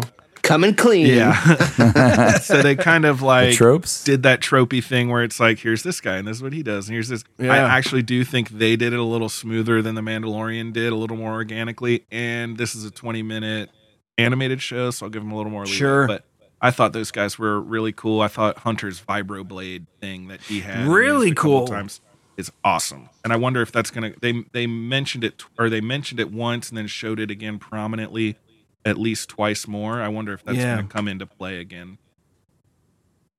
Well, and the the piece where they're like each have their own like speciality mm-hmm. in the group makes more sense with a group of clones because it's like, oh, we've we've we've made them this way deliberately to each have their own strength in the group instead of it just being like we just so happen to have this group of people who all got together who have different skills. So Yeah. And it, it, it's hard sometimes with clones because there's so many of them that even with the more featured ones, Cody and Rex um, and Fox and maybe some of those others, it's harder to differentiate. With this group, it was very easy to differentiate their personalities yes. just in their body language and how they talked. I mean, you had you know Tech, who's the the talkative one and just kind of I think curious and interested in stuff. You have um, the uh, what's his name the Wrecker, who's the big guy who freaking Very big guy. entire clone transport ship and flips it. Right, but he's damn. loud, he's boisterous, he's in Yeah. your face. Um, you had uh, uh, what's the um, you had uh, Crosshair. Crosshair, who's he's kind of a, a I don't want to say a loner, but he's definitely isol. He he prefers maybe I think that isolation because he is a sniper and Man you know he's used to being yeah he's used to being on his own. Yeah. uh, and then and then uh, Hunter, right? Who's who I think expresses him. He can express himself in words, um, but he was also a little bit of the silent type, but kind of quiet and controlled of Right. the bunch. Um, and, and knows that he kind of keeps all those personalities glued together. I Yeah, think he was still so. kind of clearly the one they were looking to for guidance. So. Yes, Yeah. exactly, exactly. And I think when they're challenged by Rex, who says, "Here's what we're gonna do," they're like looking at him like, "Are you Right. sure?" And Hunter's like, "Yeah, we're gonna go with Rex's plan," or, or you know what I mean? They're, I think they're still looking to him to kind of hold them together. But um, it was cool to see their personalities and they're not just them talking or in like. A facial feature or a haircut style or facial Yeah. hair, but also to see their body language and, and how they talk and what they do. So with this, we have Hunter, Wrecker, Tech, and Crosshair, right? These these incredible clones that have incredible, incredibly different characteristics. We ran a poll on the Star Wars Friends Twitter uh, at SW Friends on Twitter, asking which of the four that you would want in your crew. So I got to ask the question, Josh, who do you want on your crew? Hunter, Wrecker, Tech, or Crosshair? I gotta say Hunter just because of the vibroblades. Okay. Like to be able to to be able to hold your own on a battlefield with just melee weapons, Right. pretty It's pretty bad. pretty intense. Justin, how about you? Who do you want on your crew? Uh, I would want Wrecker because even though he is big, he is quick, just like a defensive end. quick, That's what you want big and fast and agile. Yeah. Kyle. You know, I think I'm taking Crosshair, and this seems staged because we just picked like No, three that out was of the- great We picked of the everybody except the guy in the van. but like, I I thought he was cool. I like the I like a sniper. I think they're tough. Yeah. I think he's like got the battlefield. He's got the view of everything. He called in that transport when they needed. He, he reminds me of Yeah. Cad Bane. I like. See, now I should go tech. I should pick tech for my crew just to complete the circle. And as you guys were all talking, I was like, yeah, maybe I should. I mean, I kind of need a slicer. Uh, why not? But no, I'm, I'm probably going to pick Wrecker because I don't have the physical strength, but I, I think that I have enough wherewithal to kind of lead the troop. I'm a leader in my professional career, so I think I can kind of handle that. But I need I need the beef. I need the muscle. I need that sultry, sultry Clone Wars beef, right? No, so here's I the would say poll he result. Name of the had, like, the episode. most- That's the name of the episode right there. Sultry, sultry bad beef. Yes, it's uh yeah. Write it down. right. He definitely had like the most overt like power though. For You know, sure, of like, any of Yeah. by any character. I've seen. Yeah. So the poll results on the Star Wars Friends Twitter at SW Friends, we have uh, taking the bottom. It's a tie. Crosshair and Hunter came in at seventeen percent. That's Tech. bullshit because I was one of those votes. Tech came in at uh, second place for 22 percent, and Wrecker we- came Wow. in. Wrecker what what do we in- need binocular glasses? Tech for? Someone what, needs what to did he slice, do? He, he did You one. need He like slice. downloaded one thing and he said that. But can you download it? it- Yeah, You can't guess all it? he did was plug in the thing. Yeah, Somebody's got to get him in there though hard. to do his job. No, See. Yeah, don't- don't I don't don't, like that hate on Tech. You're not giving don't him enough credit. Tech, dude. I don't Yeah. like that. Oh my You're not God. giving him enough credit. He was like, he was walking through shooting Oh, people yeah. before he put Yeah, the he was. stuff He's a up. He badass. wasn't just They all do that Yeah. though. That's like He's not a wimp. He's level. not a wimp. Tech is not a wimp. I'm not saying He he's just- a wimp. I'm saying he's the worst choice, and oh my he, God. he should have been last. oh well hey listen we love this we love the fan votes we love doing these polls so 44% of our star wars friends preferred wrecker on their crew so you can't go wrong with wrecker man Yeah, I Like, can get that's behind good that choice. choice. that's a good choice so It's like you pick Gronk- Tech though. You gotta like check. Gronk. You got to consider why you're picking this guy. I just don't get Yeah. it. It's like Gronk in Clone Wars, though, right? Like he he wrecks droids and then goes out and parties late, late Oh, at night sure, and smashing for beers, sure. right? Yeah, he's a he's a college guy. Yeah, Oh, for yeah, sure. he's- He's, super angry, definitely not too bro. bright. Uh, but he's got a good heart. He's got a good heart. And yeah, that physical feat of strength where he flipped over the, the transport was insane. It was impressive. Now, let's get into the show. Um, and and and kind of Wrecker is he leads into one of my favorite moments was which was the introduction of their battle tactics. Obviously, you know, we didn't really discuss what the premise, the plot of this episode was, which was they had to kind of their battle tactics, the clones' battle tactics were predicted now. And then the separatists continued to be one step ahead of everything that they threw at them so that Captain Rex eh, was like, yo, dude, we got to figure out what's going on. Can I throw We a couple need- more quotes at you right here? Yeah, let's do it. So it, he says the droid army uses analytics to predict our strategy. Uh, they it, learn our tendencies and they use the data against us. This is this is uh, Re- Rex saying this to um, Anakin Cody. and, and Mace. Oh, okay, you're Um, right. Yeah, yeah. Which is the we've- counterattacks are so specific. Rex says it's my strategies. The droids know my playbook. Um, and this this comes up later when when he mentions that it seems like it, um, this is stuff he only ever talked about with Echo. Um, this is private stuff from his personal playbook that he made up with Echo. Yeah, um, yeah. th- this is where we start talking about him, and he shows up again at the end. So they're they're going to, um, I've got it written down here what the, what they called it, but they're going to the something at the end. They're going to this place to find out what this algorithm is and and how they're able to figure out what's going on. Yeah, it's And I- basically just like a fortress that they have to go and, Uh, Cyber Center. There it is. Cyber Center. Cyber. Center. And I think those command droids, right? The ones with the boxier heads, Mhm. right? With the squared heads and the like, Love 'em. visors. Love 'em. Those command dro- the and the general droids or command droids, whatever they are, they've known they've used tendencies of generals and troops in the past, but I don't think they've ever known anything that specific. And that's what bugged Rex. That's right. He's Mm. like, this is very, very specific. So I don't want people to like sit there and go, well, they've always done that. No, they have to a certain degree. Yeah. They could tell when it's Anakin, and they can tell when it's Mace, and they can tell when it's Plo Koon, Mm-hmm. like leading those troops and their their battle tactics, but never anything that specific that they could counter everything being thrown at them. Yeah, Rex says um, the way the droids are countering us here, the strategies I'm using, they're all old battle plans Echo and I drew up together. Together, Echo's fingerprints are all over these separatist strategies, so they're they're specifically Yeah. countering what he's doing. So that's interesting. So that leads us into how do you battle that? How do you combat that? So they they call in the Suicide Squad, Clone Force 99, of course, the Bad Batch, um, and you get this wonderful intro of the Bad Batch, which we've already talked about. But now they got to get into battle. They got to get into this cyber, well, the Cyber Center, the Cyber Station, whatever, Cyber, Central. Where they got a pizza palace and all these other cool things hanging out It So they got to go hang out at the Max with the Saved by the Bell crew. They got to get there. Um, so what's really cool is they take this transport and they get shot down um, en route to the Cyber Central and uh, by these spider droids, which are really cool droids. And I'm glad that they put them back in the show. Which, by the way, we've seen like one of every single style droid in this episode, which was lot. super cool. Yeah. Very cool. Um, they get shot down into like a, a valley uh, with high cliff walls, very characteristic of Star Wars.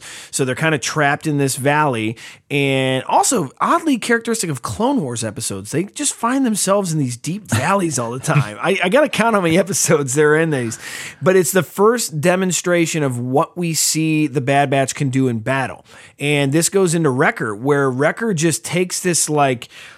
Uh, it's a par- it's a part of the Part of the transport. Piece Yeah. of something, yeah. The, the yeah. sliding door thing. Yes, With yes, the so- slats on it. Yeah. very heavy piece of metal and he just runs at these battle droids and they're trapped you know they're, they're in a valley but he runs head on just head into them let's go i forget what the quote was but he's like we're just gonna run head on or whatever Plan 82, Yeah. Shockwave. There you go. So uh, that is one of my, fa- if not my favorite moment in this episode, when he just goes head first into them, and then you have the other three Bad Batch, including Tech, who can handle a firearm very well, Kyle, and they fine just start blasting battle droids behind Wrecker, and then Rex and Cody are like, "Damn." Or no, Cody was injured. Sorry, Cody got Yeah, injured. in Cody's, the, uh, Cody's knocked out. He uh, that that's right before Wrecker lifted an entire gunship up off Yes. of him and then did the cool like walk Where away from the explosion. Boom. and then Oh, that was- He's yeah. away from it. Yeah, 'Cause he's that like- was- it was like a uh, total blockbuster movie. Yes, it was a Michael Bay, move. yeah. Um, Rex says, uh, "We need to clear Cody from the wreckage," and he goes over and starts lifting the ship. And he goes, "No, he's going to clear the wreckage from Cody." Yeah, yeah. that was a good line. That this a was actually line. the coolest thing that Tech did to me is he was playing like uh he would be like the scout to the sniper, so he's calling Oh, out yeah. coordinates and then That was cool. it. Yeah. Yeah. Oh Yep. my God. All right, guys. Full confession. I've only watched the episode once. I've had a very busy uh, two days, and now I'm reliving this through this. Uh, that the calling out those coordinates of where they were throwing the the grenades was just really cool. Well, they That were showing really that cool. these guys, although they are they're like the rogues, they're not as disciplined as the other uh the other clones. You can The see- regs? Yeah, yeah, as the regs, if The you will. regs, yeah. Uh, you can, when they're pulling away in that gunship, uh, Wrecker like just kind of plops and sits down with his feet hanging Yeah. off the edge, which is like clones would never do that, you know. So, but when it got down to it, and they're in this fight, they like snapped into it, and it was business. And these are a well-oiled machine, and these guys Right. knew what they were doing. They took out.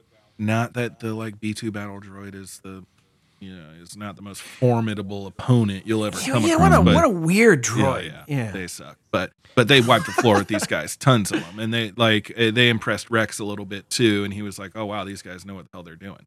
Oh, totally. So so they say they get through the first wave of these battle droids. The battle droids are like, whoa. They report back to Admiral Trench and they're like, dude, we've never seen these tactics before. This is crazy. Um, so they don't know how to combat these tactics. Cool. So they are on the right track. Um, so they have to then go to a secondary station that is kind of like the hurdle before the gold, right? Like they're at this other station that looks over the Cyber Central and um, they they overtake it. But before they overtake it, um, you know, they kind of they get into an argument. The the Bad Batch and the Regs, as the Bad Batch calls the the what we perceive as the normal clone troopers, they they get into it. There, you know, and there's some there's some testiness. It kind of happened in the transport, the gunship on the way uh, to the crash, but there's definitely some animosity there. But after the battle, Rex and Hunter and the rest of the crew, they kind of they're like we're brothers, right? They have that bonding moment where like, yeah, okay, you're different, we're different, but we're all the same. Um, so Rex developed that respect, but and one of my favorite lines is, you know, they're looking to overtake this this next tower, and Hunter goes, um, you know, what are your orders? To, to Rex because Rex is in charge of the mission and Bad Batch ultimately relents. Uh, he goes, "What are your orders?" We pick them off from the tree line one by one, and then Rex goes, "Actually, I was thinking we take a page from your book, rush them head on." Hunter goes, "I like your style." And then they proceed to follow the tactics of the Bad Batch, and that to me was a huge moment. Yeah, I think that was that was definitely the turning point, you know, because it was like like Justin was saying before, the night before Cody's injured and Rex is like, I'm in charge, this is what we're gonna do to get to the cyber center. And the Bad Batch didn't really care for that. And then the next day when they run into this outpost, and like you just said, Rex says, No, let's do it your way. Yeah. And, and mm-hmm. then so and then this it's like a small line, but I think it serves a lot of things. A, he knows his tactics aren't working, first of all. Right. So they gotta do something different. That's why they're on this mission to begin with. And then he's also showing them, look, I can run in here guns blazing and mess these guys up too, because as we know, Rex is very capable and these guys weren't really respecting him.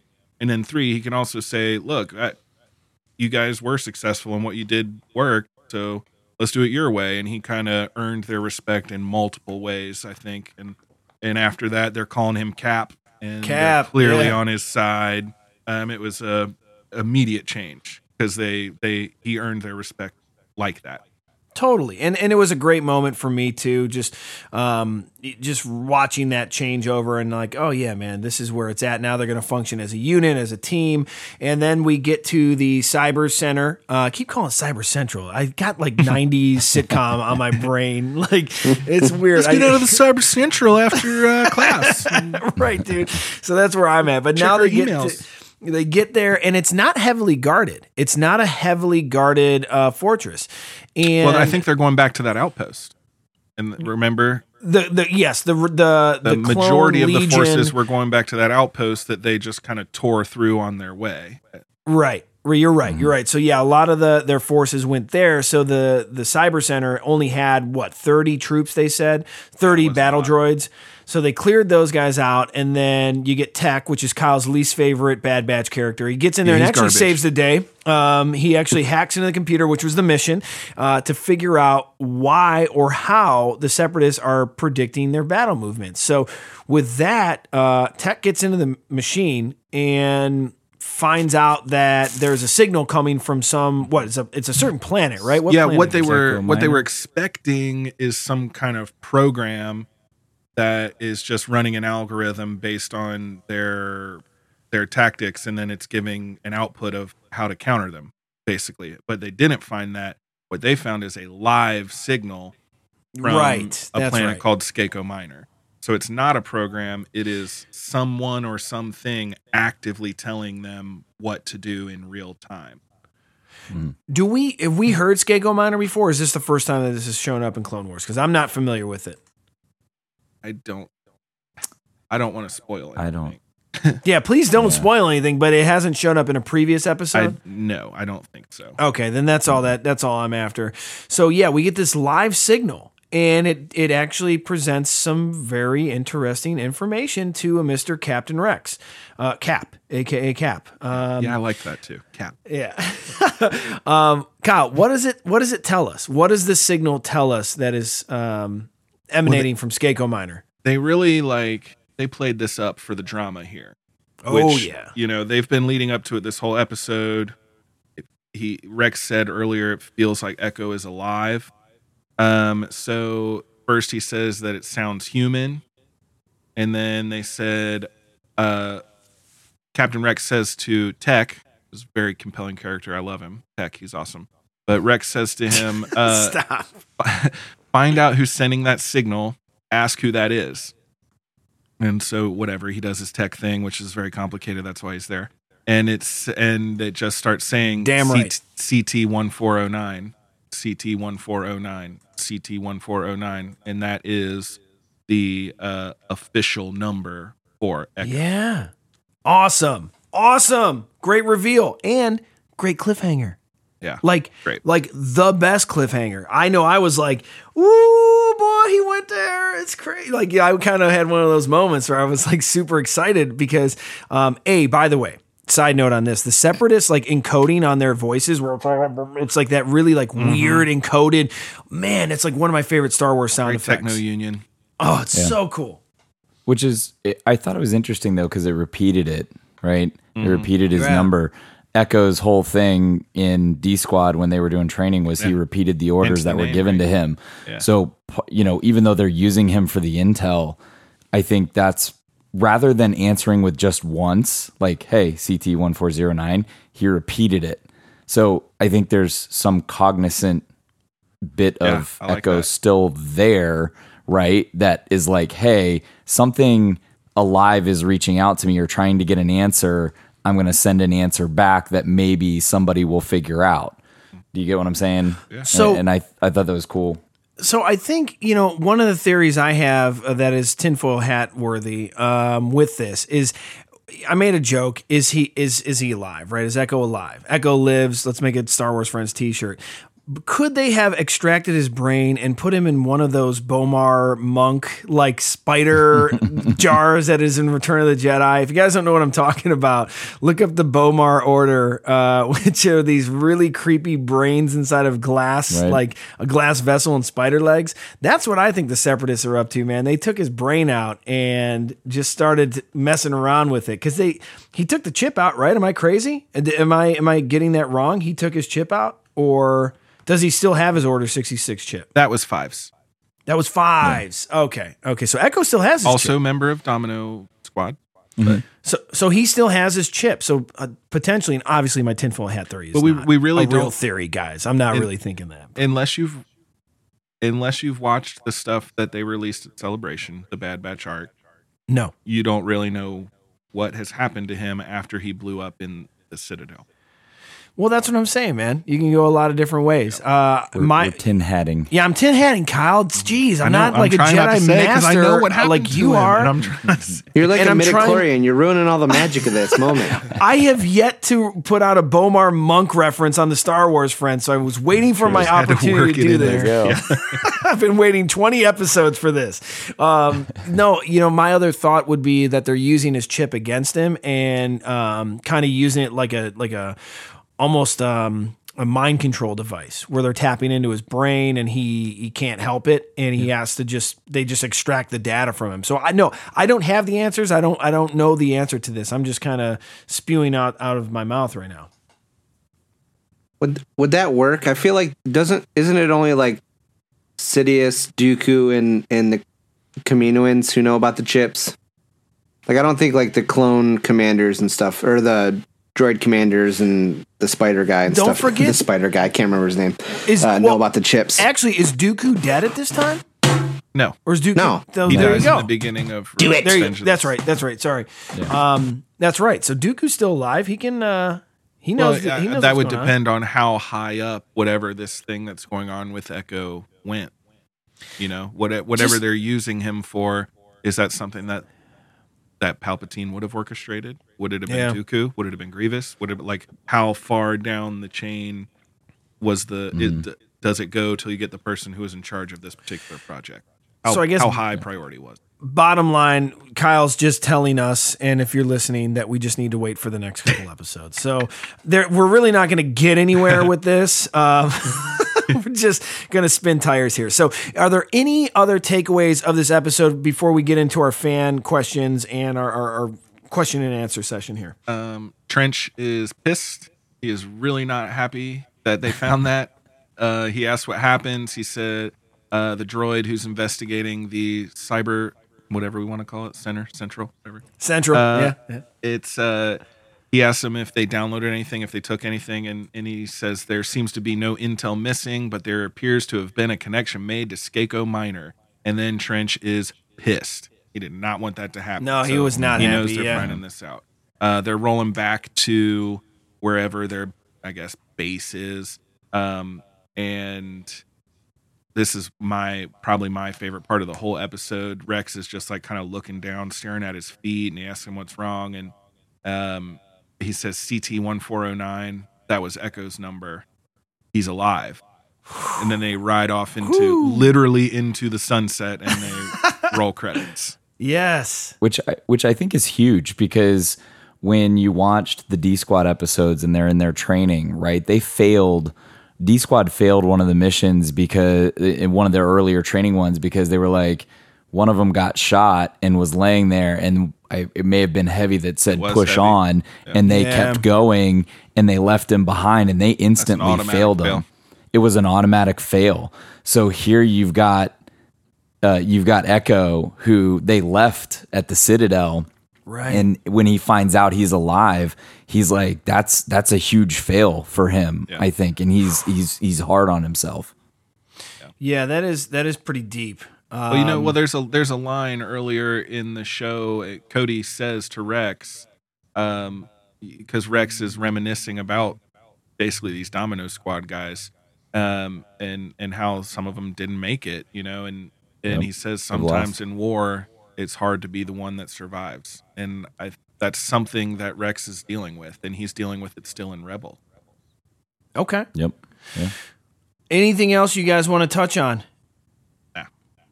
All right. Well, hey, this is a hell of a first episode on season seven. I'm super satisfied with it. I definitely can't wait till next Friday to get episode two. I am going to be at, at Batuu, so I am going to be in line waiting for Rise of the Resistance, watching this on my iPhone um, in line. So that'll be at like, I don't know, seven in the morning or something crazy like that. But I'm definitely going to watch it. I'm sure other Star Wars fans are going to crowd around my iPhone at that time. So um, that's okay. Again, that's all, okay. all watch it. Galaxy all Galaxy's Edge orders can be sent to Chris at at oh, pump the brakes, pump the brakes. I might shoot down your gun transport like those spider guys. No, so um, I'm excited about the next episode. This was definitely uh, welcome home.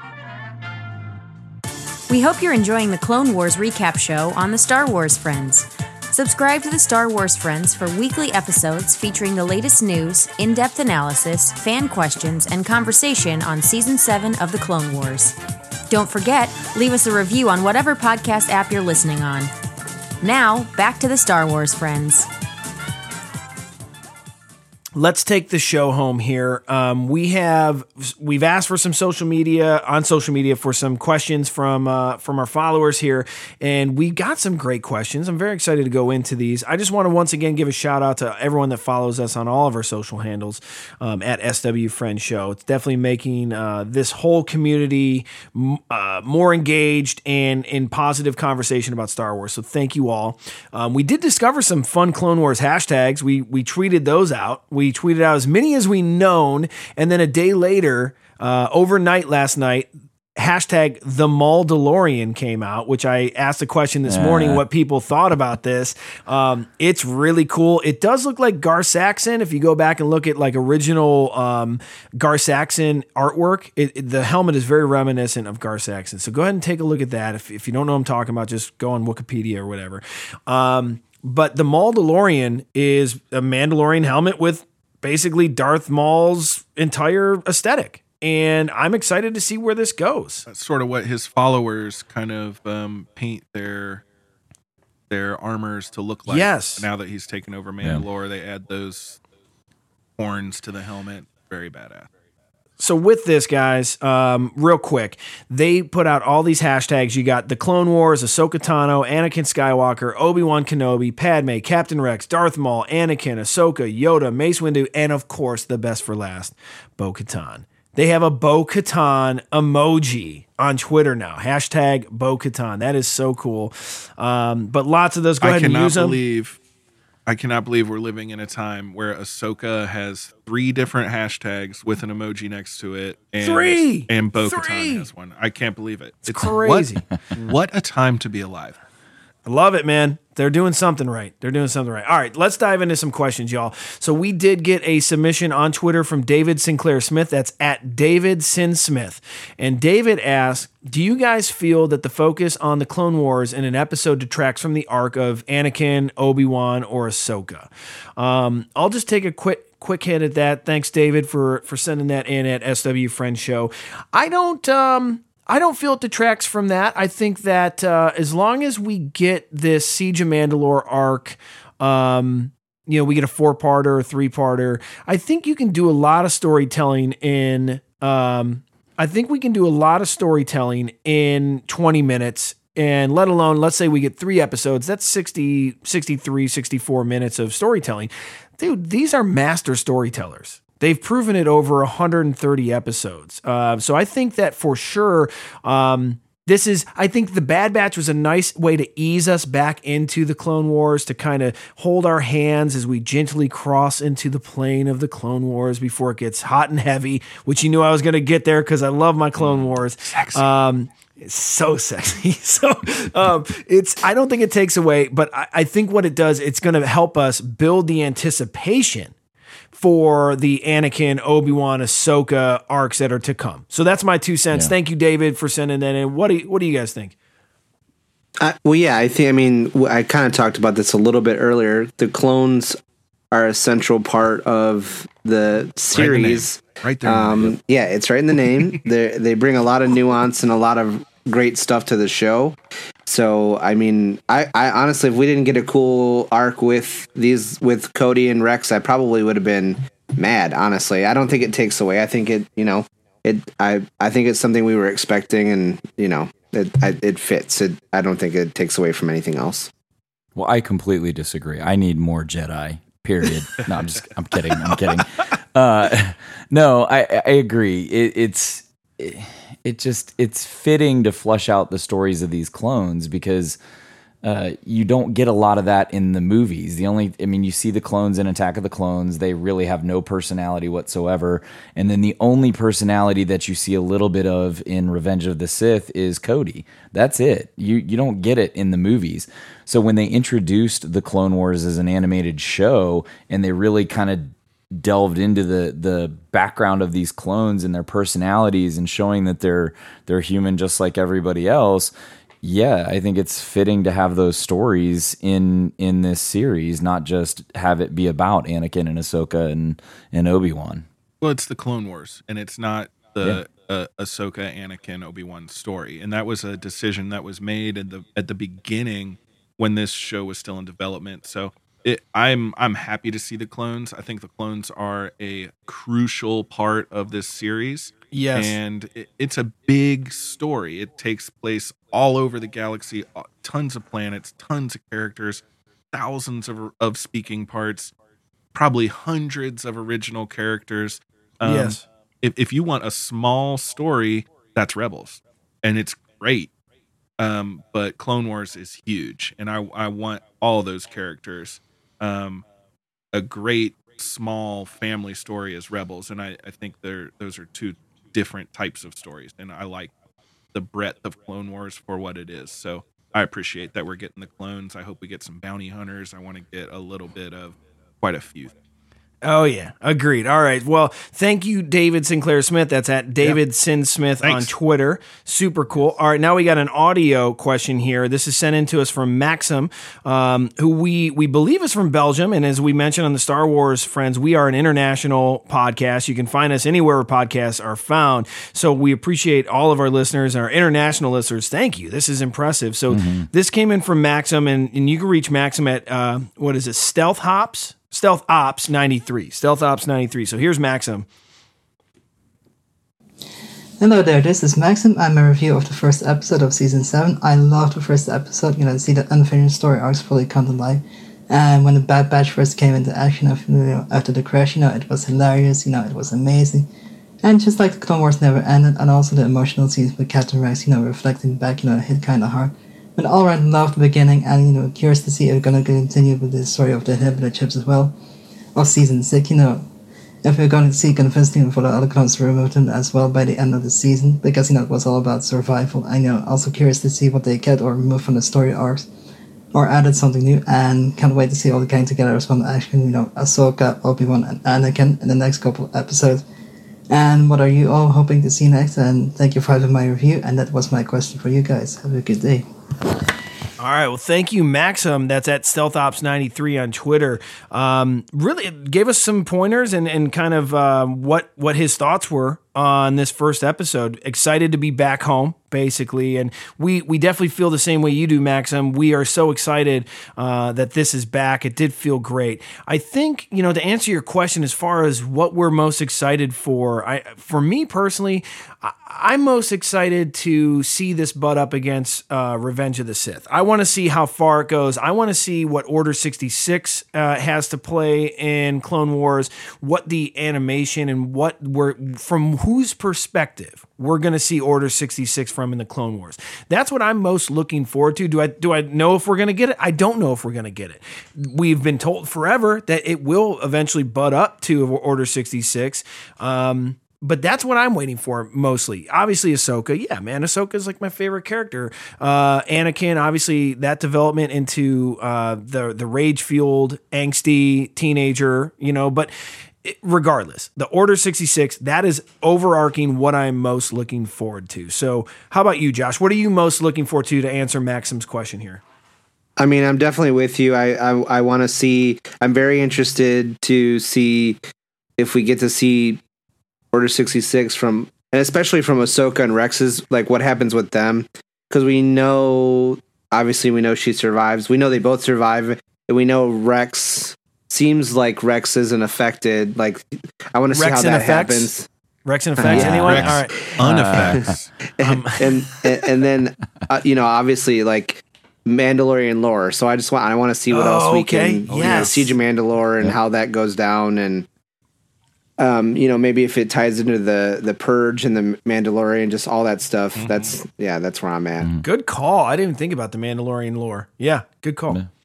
For me, I think I'm hoping for new vehicles, new droids. I love clone stuff. I love, stormtrooper This is stuff. very on brand stuff. answer from Justin. Oh yeah, totally, dude. I love I, it. I love vehicles, droids, anything new. Uh, like world, we talk about it all the time. World building, Yep. interesting new characters like Rush Clovis or Riff Tamson. I mean, they're Stop. fascinating characters. I don't ever want to hear This Rush episode Clovis. is over. I'm done. I'm I just walking out rubbed of two here. people the wrong way in that one. so.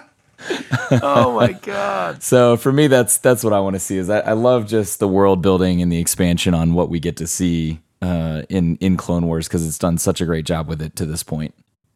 I will say there was one really good scene with Rush Clovis, and it's when Anakin repeatedly punched him in the face. Okay. Yes. Uh, Okay. yes. Yeah. I'm on. Yeah, that's good. I um I'm into all that stuff you guys just said. I would really love, and I think he can do it, to see Dave Filoni tie the end of Clone Wars into the Mandalorian.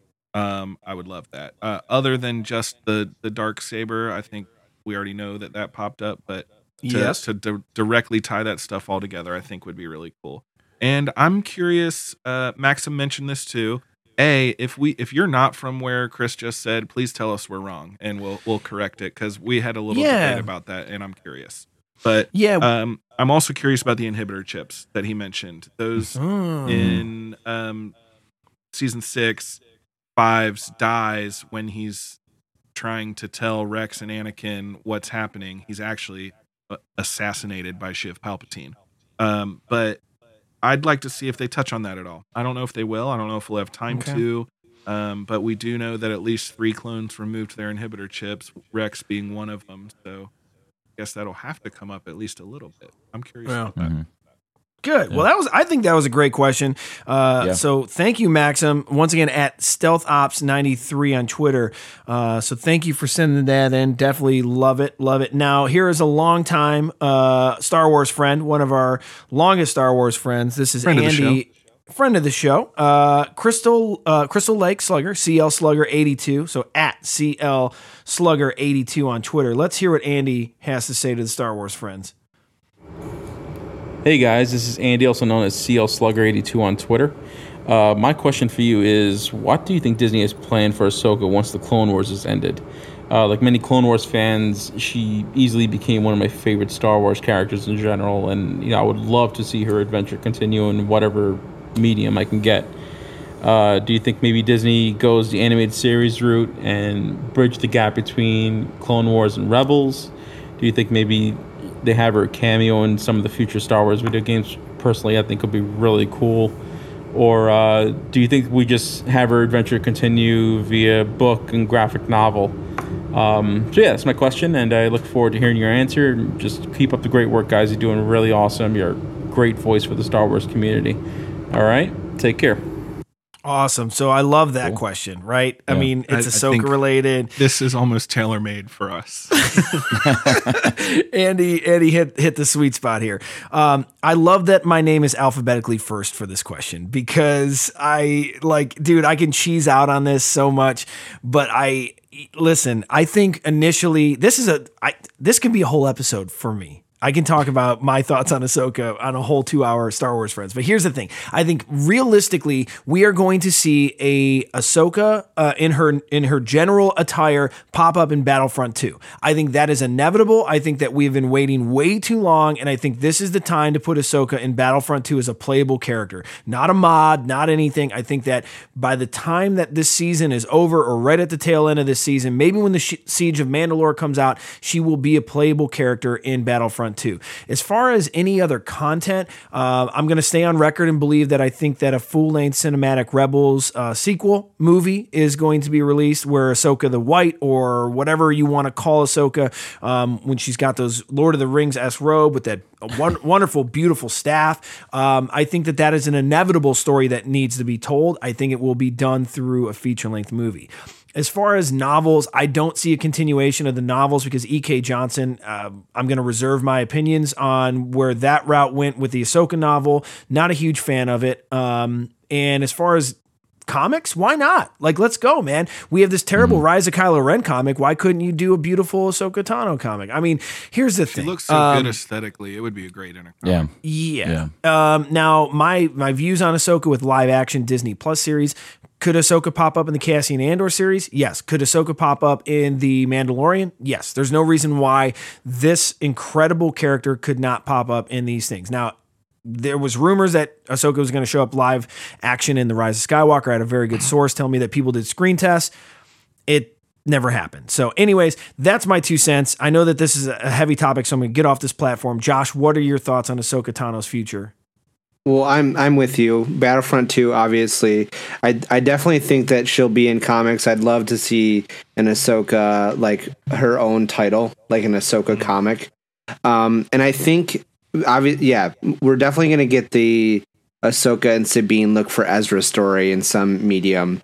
And I, you know, Star Wars likes to do this thing where they we have a story here, we have a gap of time, and then we have another story over here, and then they figure out ways to fill in that gap before they do anything else. And so we have a gap for, between Rebels and the adventure to go find Ezra that we don't know what's going on with her.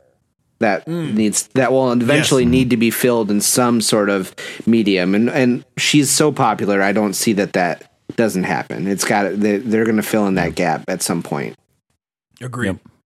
I'd agree. I, as much as I would love to see an animated movie, whether it's in theaters or on Disney Plus or whatever it is, I think it'll still be in TV show format. Um, they're super successful with this weekly release stuff with the Mandalorian and so far Clone Wars. Yeah, so I see yeah. him sticking with that and doing kind of a Rebels continuation with the Sabine and and Ahsoka. But I I would still love to see an animated movie, maybe with her. Um, I, I think it would do. I think it would do really well. So, um, but that's just that's what I would love to see. I don't think we're gonna get it though. Man, can you imagine that? Could you imagine that being released in theaters, even for one night only? I mean, Yeah. I oh would my see it goodness. even if it was only released for one night. I would still see it more times than I saw the Rise of Skywalker. Hey, Yep. Shots fired, but it's true. Uh, I'm a, I'm a huge Ahsoka Tano fan. I'm pretty sure I'm on record as saying that a- almost every episode. So oh yeah, um, I I love Ahsoka. I think it's crazy how popular she is, considering how she was unpopular slash unknown for so long. And, Maligned. She was maligned by the either entire hated her or fan base. didn't care at all. And Right. now she's one of the hottest tickets out there. That's crazy. Um, I got to shout out Ashley Eckstein too, who is also like a legitimately amazing ambassador for Star Wars, Disney. No question. Women in No fandom, question. Like Yes. so many things. She's awesome. Very Um, positive voice. I, I think she would look great in a in a comic. Uh, I think that's an awesome idea. I would love to see that. I'm almost I'm kind of surprised it hasn't happened yet because she's an alien. She's a Jedi. She dual wields. she's got a great color scheme. She wears some of the best uh, outfits in Star Wars. Yeah. Um, I, but there's a, Except for the tube top, the initial tube Ah, top. the was very first one was rough. I'll give That's you that. how we got to first one was cosplay at rough. Celebration, guys. We all But- got to show up in the Ahsoka Oh. tube top at Oh. Celebration. Three. Nobody wants to see that. on. Chris, No. there's a Reel Big Fish very song called "Ban the Tube Top." I Okay. suggest you listen to it. Yeah, that's appropriate. I know you right? love ska. I love ska. Oh highly highly relevant in 2020. Um, I'm um, I'm actually gonna suggest that you watch something else too. It's an it's an interview with Dave Filoni that uh, Donald Faison pops up in, Mm. and he's he's famous from Scrubs, but he was also in Resistance. Hype Um, Faison! But, but yeah, we we know what Ahsoka's doing. She's looking for Ezra. She's looking for Ezra. That's like the story I want. Give it to me now. Is that actually is that the interview? Is that in Yes, there? Donald Oh, we Faison. got we got to find that. We Yes, got to find Dave it. Filoni That's says, great. "Well, in his Dave, I don't know if there maybe if there's a story to tell, we'll tell a story." And he's, she's looking for Ezra. That's where Ahsoka. she's looking for Ezra. He says like 52 times, and it's true. I love it. I love it. No, that's great. So, for those who don't know, uh, I met the the wonderful co-host of Star Wars Friends at Line at Star Wars Celebration. But Kyle and I, we had a unique destination uh, on the first day. We both were headed to the Her Universe booth. Uh, we are we are diehard Ahsoka fans, and uh, this was such a great question from Andy uh, CL Slugger eighty two at CL Slugger eighty two on Twitter. All right, Josh, do you want to do the lead in for this question? Oh, I don't have my notes open because you were leading. Bug. So well, maybe I'll, I'll doesn't lead in. So this is from Tabitha, uh, who who Josh. Uh, do you want to read this question? Do you want to do the lead into this because there is Yeah. some backstory to this question? Yeah. So, well, okay. So, yeah. Ta- so Tabitha tweeted us, and she actually she threatened. She's so. so A if- threat if was people don't know. Tabitha's Tabitha's my girlfriend, and uh, she went. She she was a very very casual Star Wars fan, and then went to Celebration and like completely morphed. She's read like nine Star Wars novels. She's binging Clone Wars right now, and she's like got all these questions for me. And but she said she was so adamant about this. She said that if we didn't answer this question on air, she was going to unsubscribe. So Jeez, that is uh, the worst she's also a little bit of a Spice Girl. So I mean, that's this is Oh, this okay, is not a okay. character for her. Um, But she said, I've been binging Clone Wars recently. In season four, Cad Bane is in prison um, without his breathing tubes, which she thought were connected to his cheeks permanently. And she wants to know um, does he need them to breathe from being to, does she need them to breathe from being force choked previously or just to prevent from being force choked and the reason just to to give it some other background the reason that she f- uh, framed it that way is because when she was trying to look it up herself she heard both of those reasons for why he had them that he was force choked before and he needed them now or that he was trying to be one step ahead of the jedi like he is with his rocket boots and a lot of other things Sure. So- That's a great question, and and you guys can reach Tabitha at Tabitha X on Twitter. Um, Josh also does follow. a a podcast good with follow. Tab. Yeah, jo- Josh, what's your podcast you do with Tab? Shout it out. uh, it is josh and tab versus the world There and you we are go. on soundcloud spotify and apple Podcasts. Beautiful. So, you know, listen, I, if you listen to the hype show that I did, I'm I'm not the greatest Cad Bane fan in the world. She doesn't Um, like him either. she, she hates him. He's like one of my favorite characters. That's Yeah. crazy to me. I- I think the- he's it- so awesome. The respect is growing. I'm not disrespecting his ability. It's just purely aesthetic, guys. I just I, like uh, my brain can't get over the aesthetic of Cad Bane. I don't have a great answer to this. I've heard both sides of this as well. I, I'm in the same boat as Tabitha here. I, I don't have a great answer because my my brain tells me the tubes are to prevent the force choke or to have some type of resistance against the force choke. Um, anything that Cad Bane can do to have an advantage, to be superior in battle, uh, he'll take. And that is a respectable trait in a bounty hunter. So um, I, I don't have a great answer on this. I, I would like to believe that it is a prevention of force choke or any type of Jedi abilities that would affect the the oxygen going in and out or whatever. Um, anything that would affect Cad Bane's breathing. Um, it's just some type of apparatus that defends against it. I mean, that's the ultimate bounty hunter goal is to defend against all your enemies. You got to prepare for Jedi attack. So that's where I'm at. I don't have any definitive answer on this. So I was perplexed by it because uh, the only and the only reason, not by what he needs it for, because it makes sense. He'd have like a, um, you know, it'd be some some sort of tool to stay ahead of the game. But if he has breathing tubes that go into the side of his face and they're not connected to his mouth at all, when they take them off when he's in prison, there's like no mark, there's no hole, There's no hole. nothing. Right. Right. That's that was my inkling is it's not related to the breathing thing. I'm gonna guess something because he's different than other Duros, right? Like other Yes. Duros you see don't have that. Right. So I'm willing to bet something happened to him when he was younger that maybe it's not a breathing tube, but something for his skin that like he just absorbs maybe in his skin. um, okay. But but maybe whatever that thing was that happened to him when he was younger is what also set him on the course to become a bounty hunter later on. Okay. Like that was like the triggering event. So I don't think it's either related to the force choke thing, but I don't know that we're ever going to get that backstory. Yeah, I mean, to be clear to all our listeners, we are not experts in Duros physiology. Uh, None of us have studied Duros physiology in. so who who knows? Uh, this is an alien species that we don't have a lot of reference to. We're only thinking that Duros have human lungs and human breathing. Uh, Duros might breathe through their skin.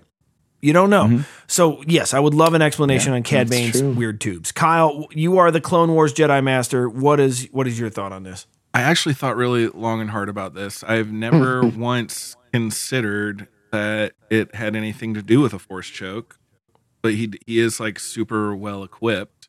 so it's not outside the realm of possibility. I always assumed that either I, I have two like main theories that either a it's strictly functional, um, sort of like the the clone troopers have these like uh, gas masks built into their helmet that are kind of a passive thing that they can use when they need them. So maybe it's some kind of apparatus that he can just, uh, I guess, serve some kind of purpose that he uses whenever he needs. That's kind of what you guys were saying. But I think it's equally, if not more likely, that Cad Bane, who has a specific hat and duster and boots, and I think it might be a style choice.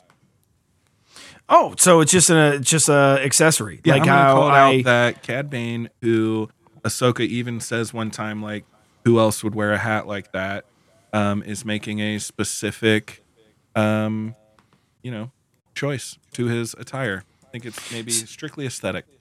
So just like you know, you think that people will speculate highly on my Mickey shoelaces I'm about to accessorize with uh, in just a few days. It's going to be just like the Cad Bane tubes. Yeah, I, it could be. Uh, yeah, people will be wondering. I, I'm I'm full of it. I'm I have no idea what they're for, but he definitely has a, a unique look. And Well, let's hold on to that nugget, Josh. Hold on to that that question because once we sit down with Dave Filoni over a uh, beautiful poolside dinner in Anaheim, California at Celebration, we'll be able to ask him what exactly those tubes are on Cad Bane. I Chris that's is buying. Chris yeah, is I will definitely buy for all of us and Dave Filoni. Yes, absolutely. Um, so that was a great question. I really do. I really do like that one. That's a. That's just a different one. Um, Yeah.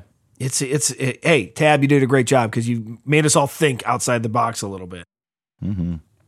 All right. So with that, thank you seriously to every single Star Wars friend who sent in a question. We could not get to them all just due to some time constraints on this episode. Wanted to kind of keep it around 2 hours, but rest assured that we will answer your questions in upcoming episodes of our Clone Wars reviews. If you send in messages about the Rise of Skywalker, we're going to get to those too once the novelization drops. So rest easy. Now with that, y'all, we're going to blow this thing and get out of here. clear, kid. Now let's blow this thing and go home.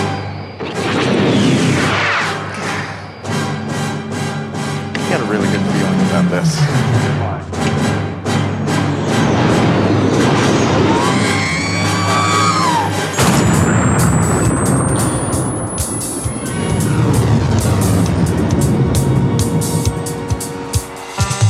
All right, so there it is. Our first recap episode for Clone Wars Season 7, Episode 1, The Bad Batch. And I know we didn't get to everything we wanted to talk about, but dang, man, we covered a lot of ground in two hours.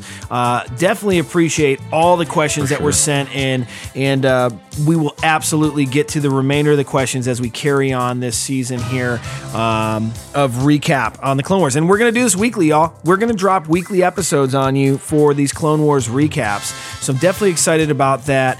Um, and I know we didn't get to our "That's Not How the Force Works" segment, but um, I just here's here's my prediction for next week. It's to kick ass. I think that episode two is to kick ass. Safe bet. Kyle already has the answers. So Kyle, I mean, you're not even allowed to chime in on this. You already, you're like the oracle here, dude. You already got everything. well, I mean, they told us at celebration. It's- Uh, listen, I they can't told see the you. future.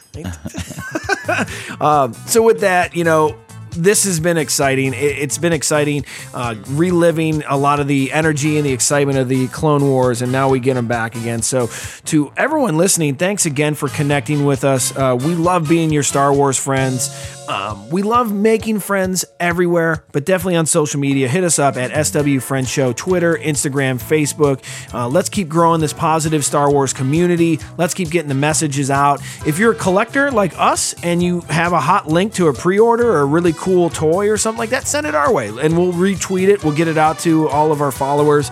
Uh, so that's really cool. Um, we will have some contests, guys. We are working on some contests. I got a really cool contest idea that I'm going to launch um, shortly after I return from Galaxy's Edge. Um, so be on the lookout for that. That's going to be a cool one. A lot of cool prizes there. And uh, for the most part, man, we're just looking to have a, a fun time with y'all. So, you know, let's talk Clone Wars. Hashtag Clone Wars, hashtag The Clone Wars, hashtag Bo Katan. That's where I'm at. Um, now, if you guys want to chat with me about anything, go ahead and hit me up at No One Is Chris. Where can they find you guys? I'm Josh, and I'm on Instagram and Twitter at Battle of Tanab. I'm Justin, and you can find me on Twitter at I am the Bendu. This is Kyle, and I am KB underscore legend on Twitter and Instagram. Beautiful. Any last party notes you guys have for our uh, Star Wars friends? She's looking for Ezra. I don't know. That's it. That's all I got. Like I said at the beginning, you guys are pretty good for a bunch of regs. Oh, beautiful.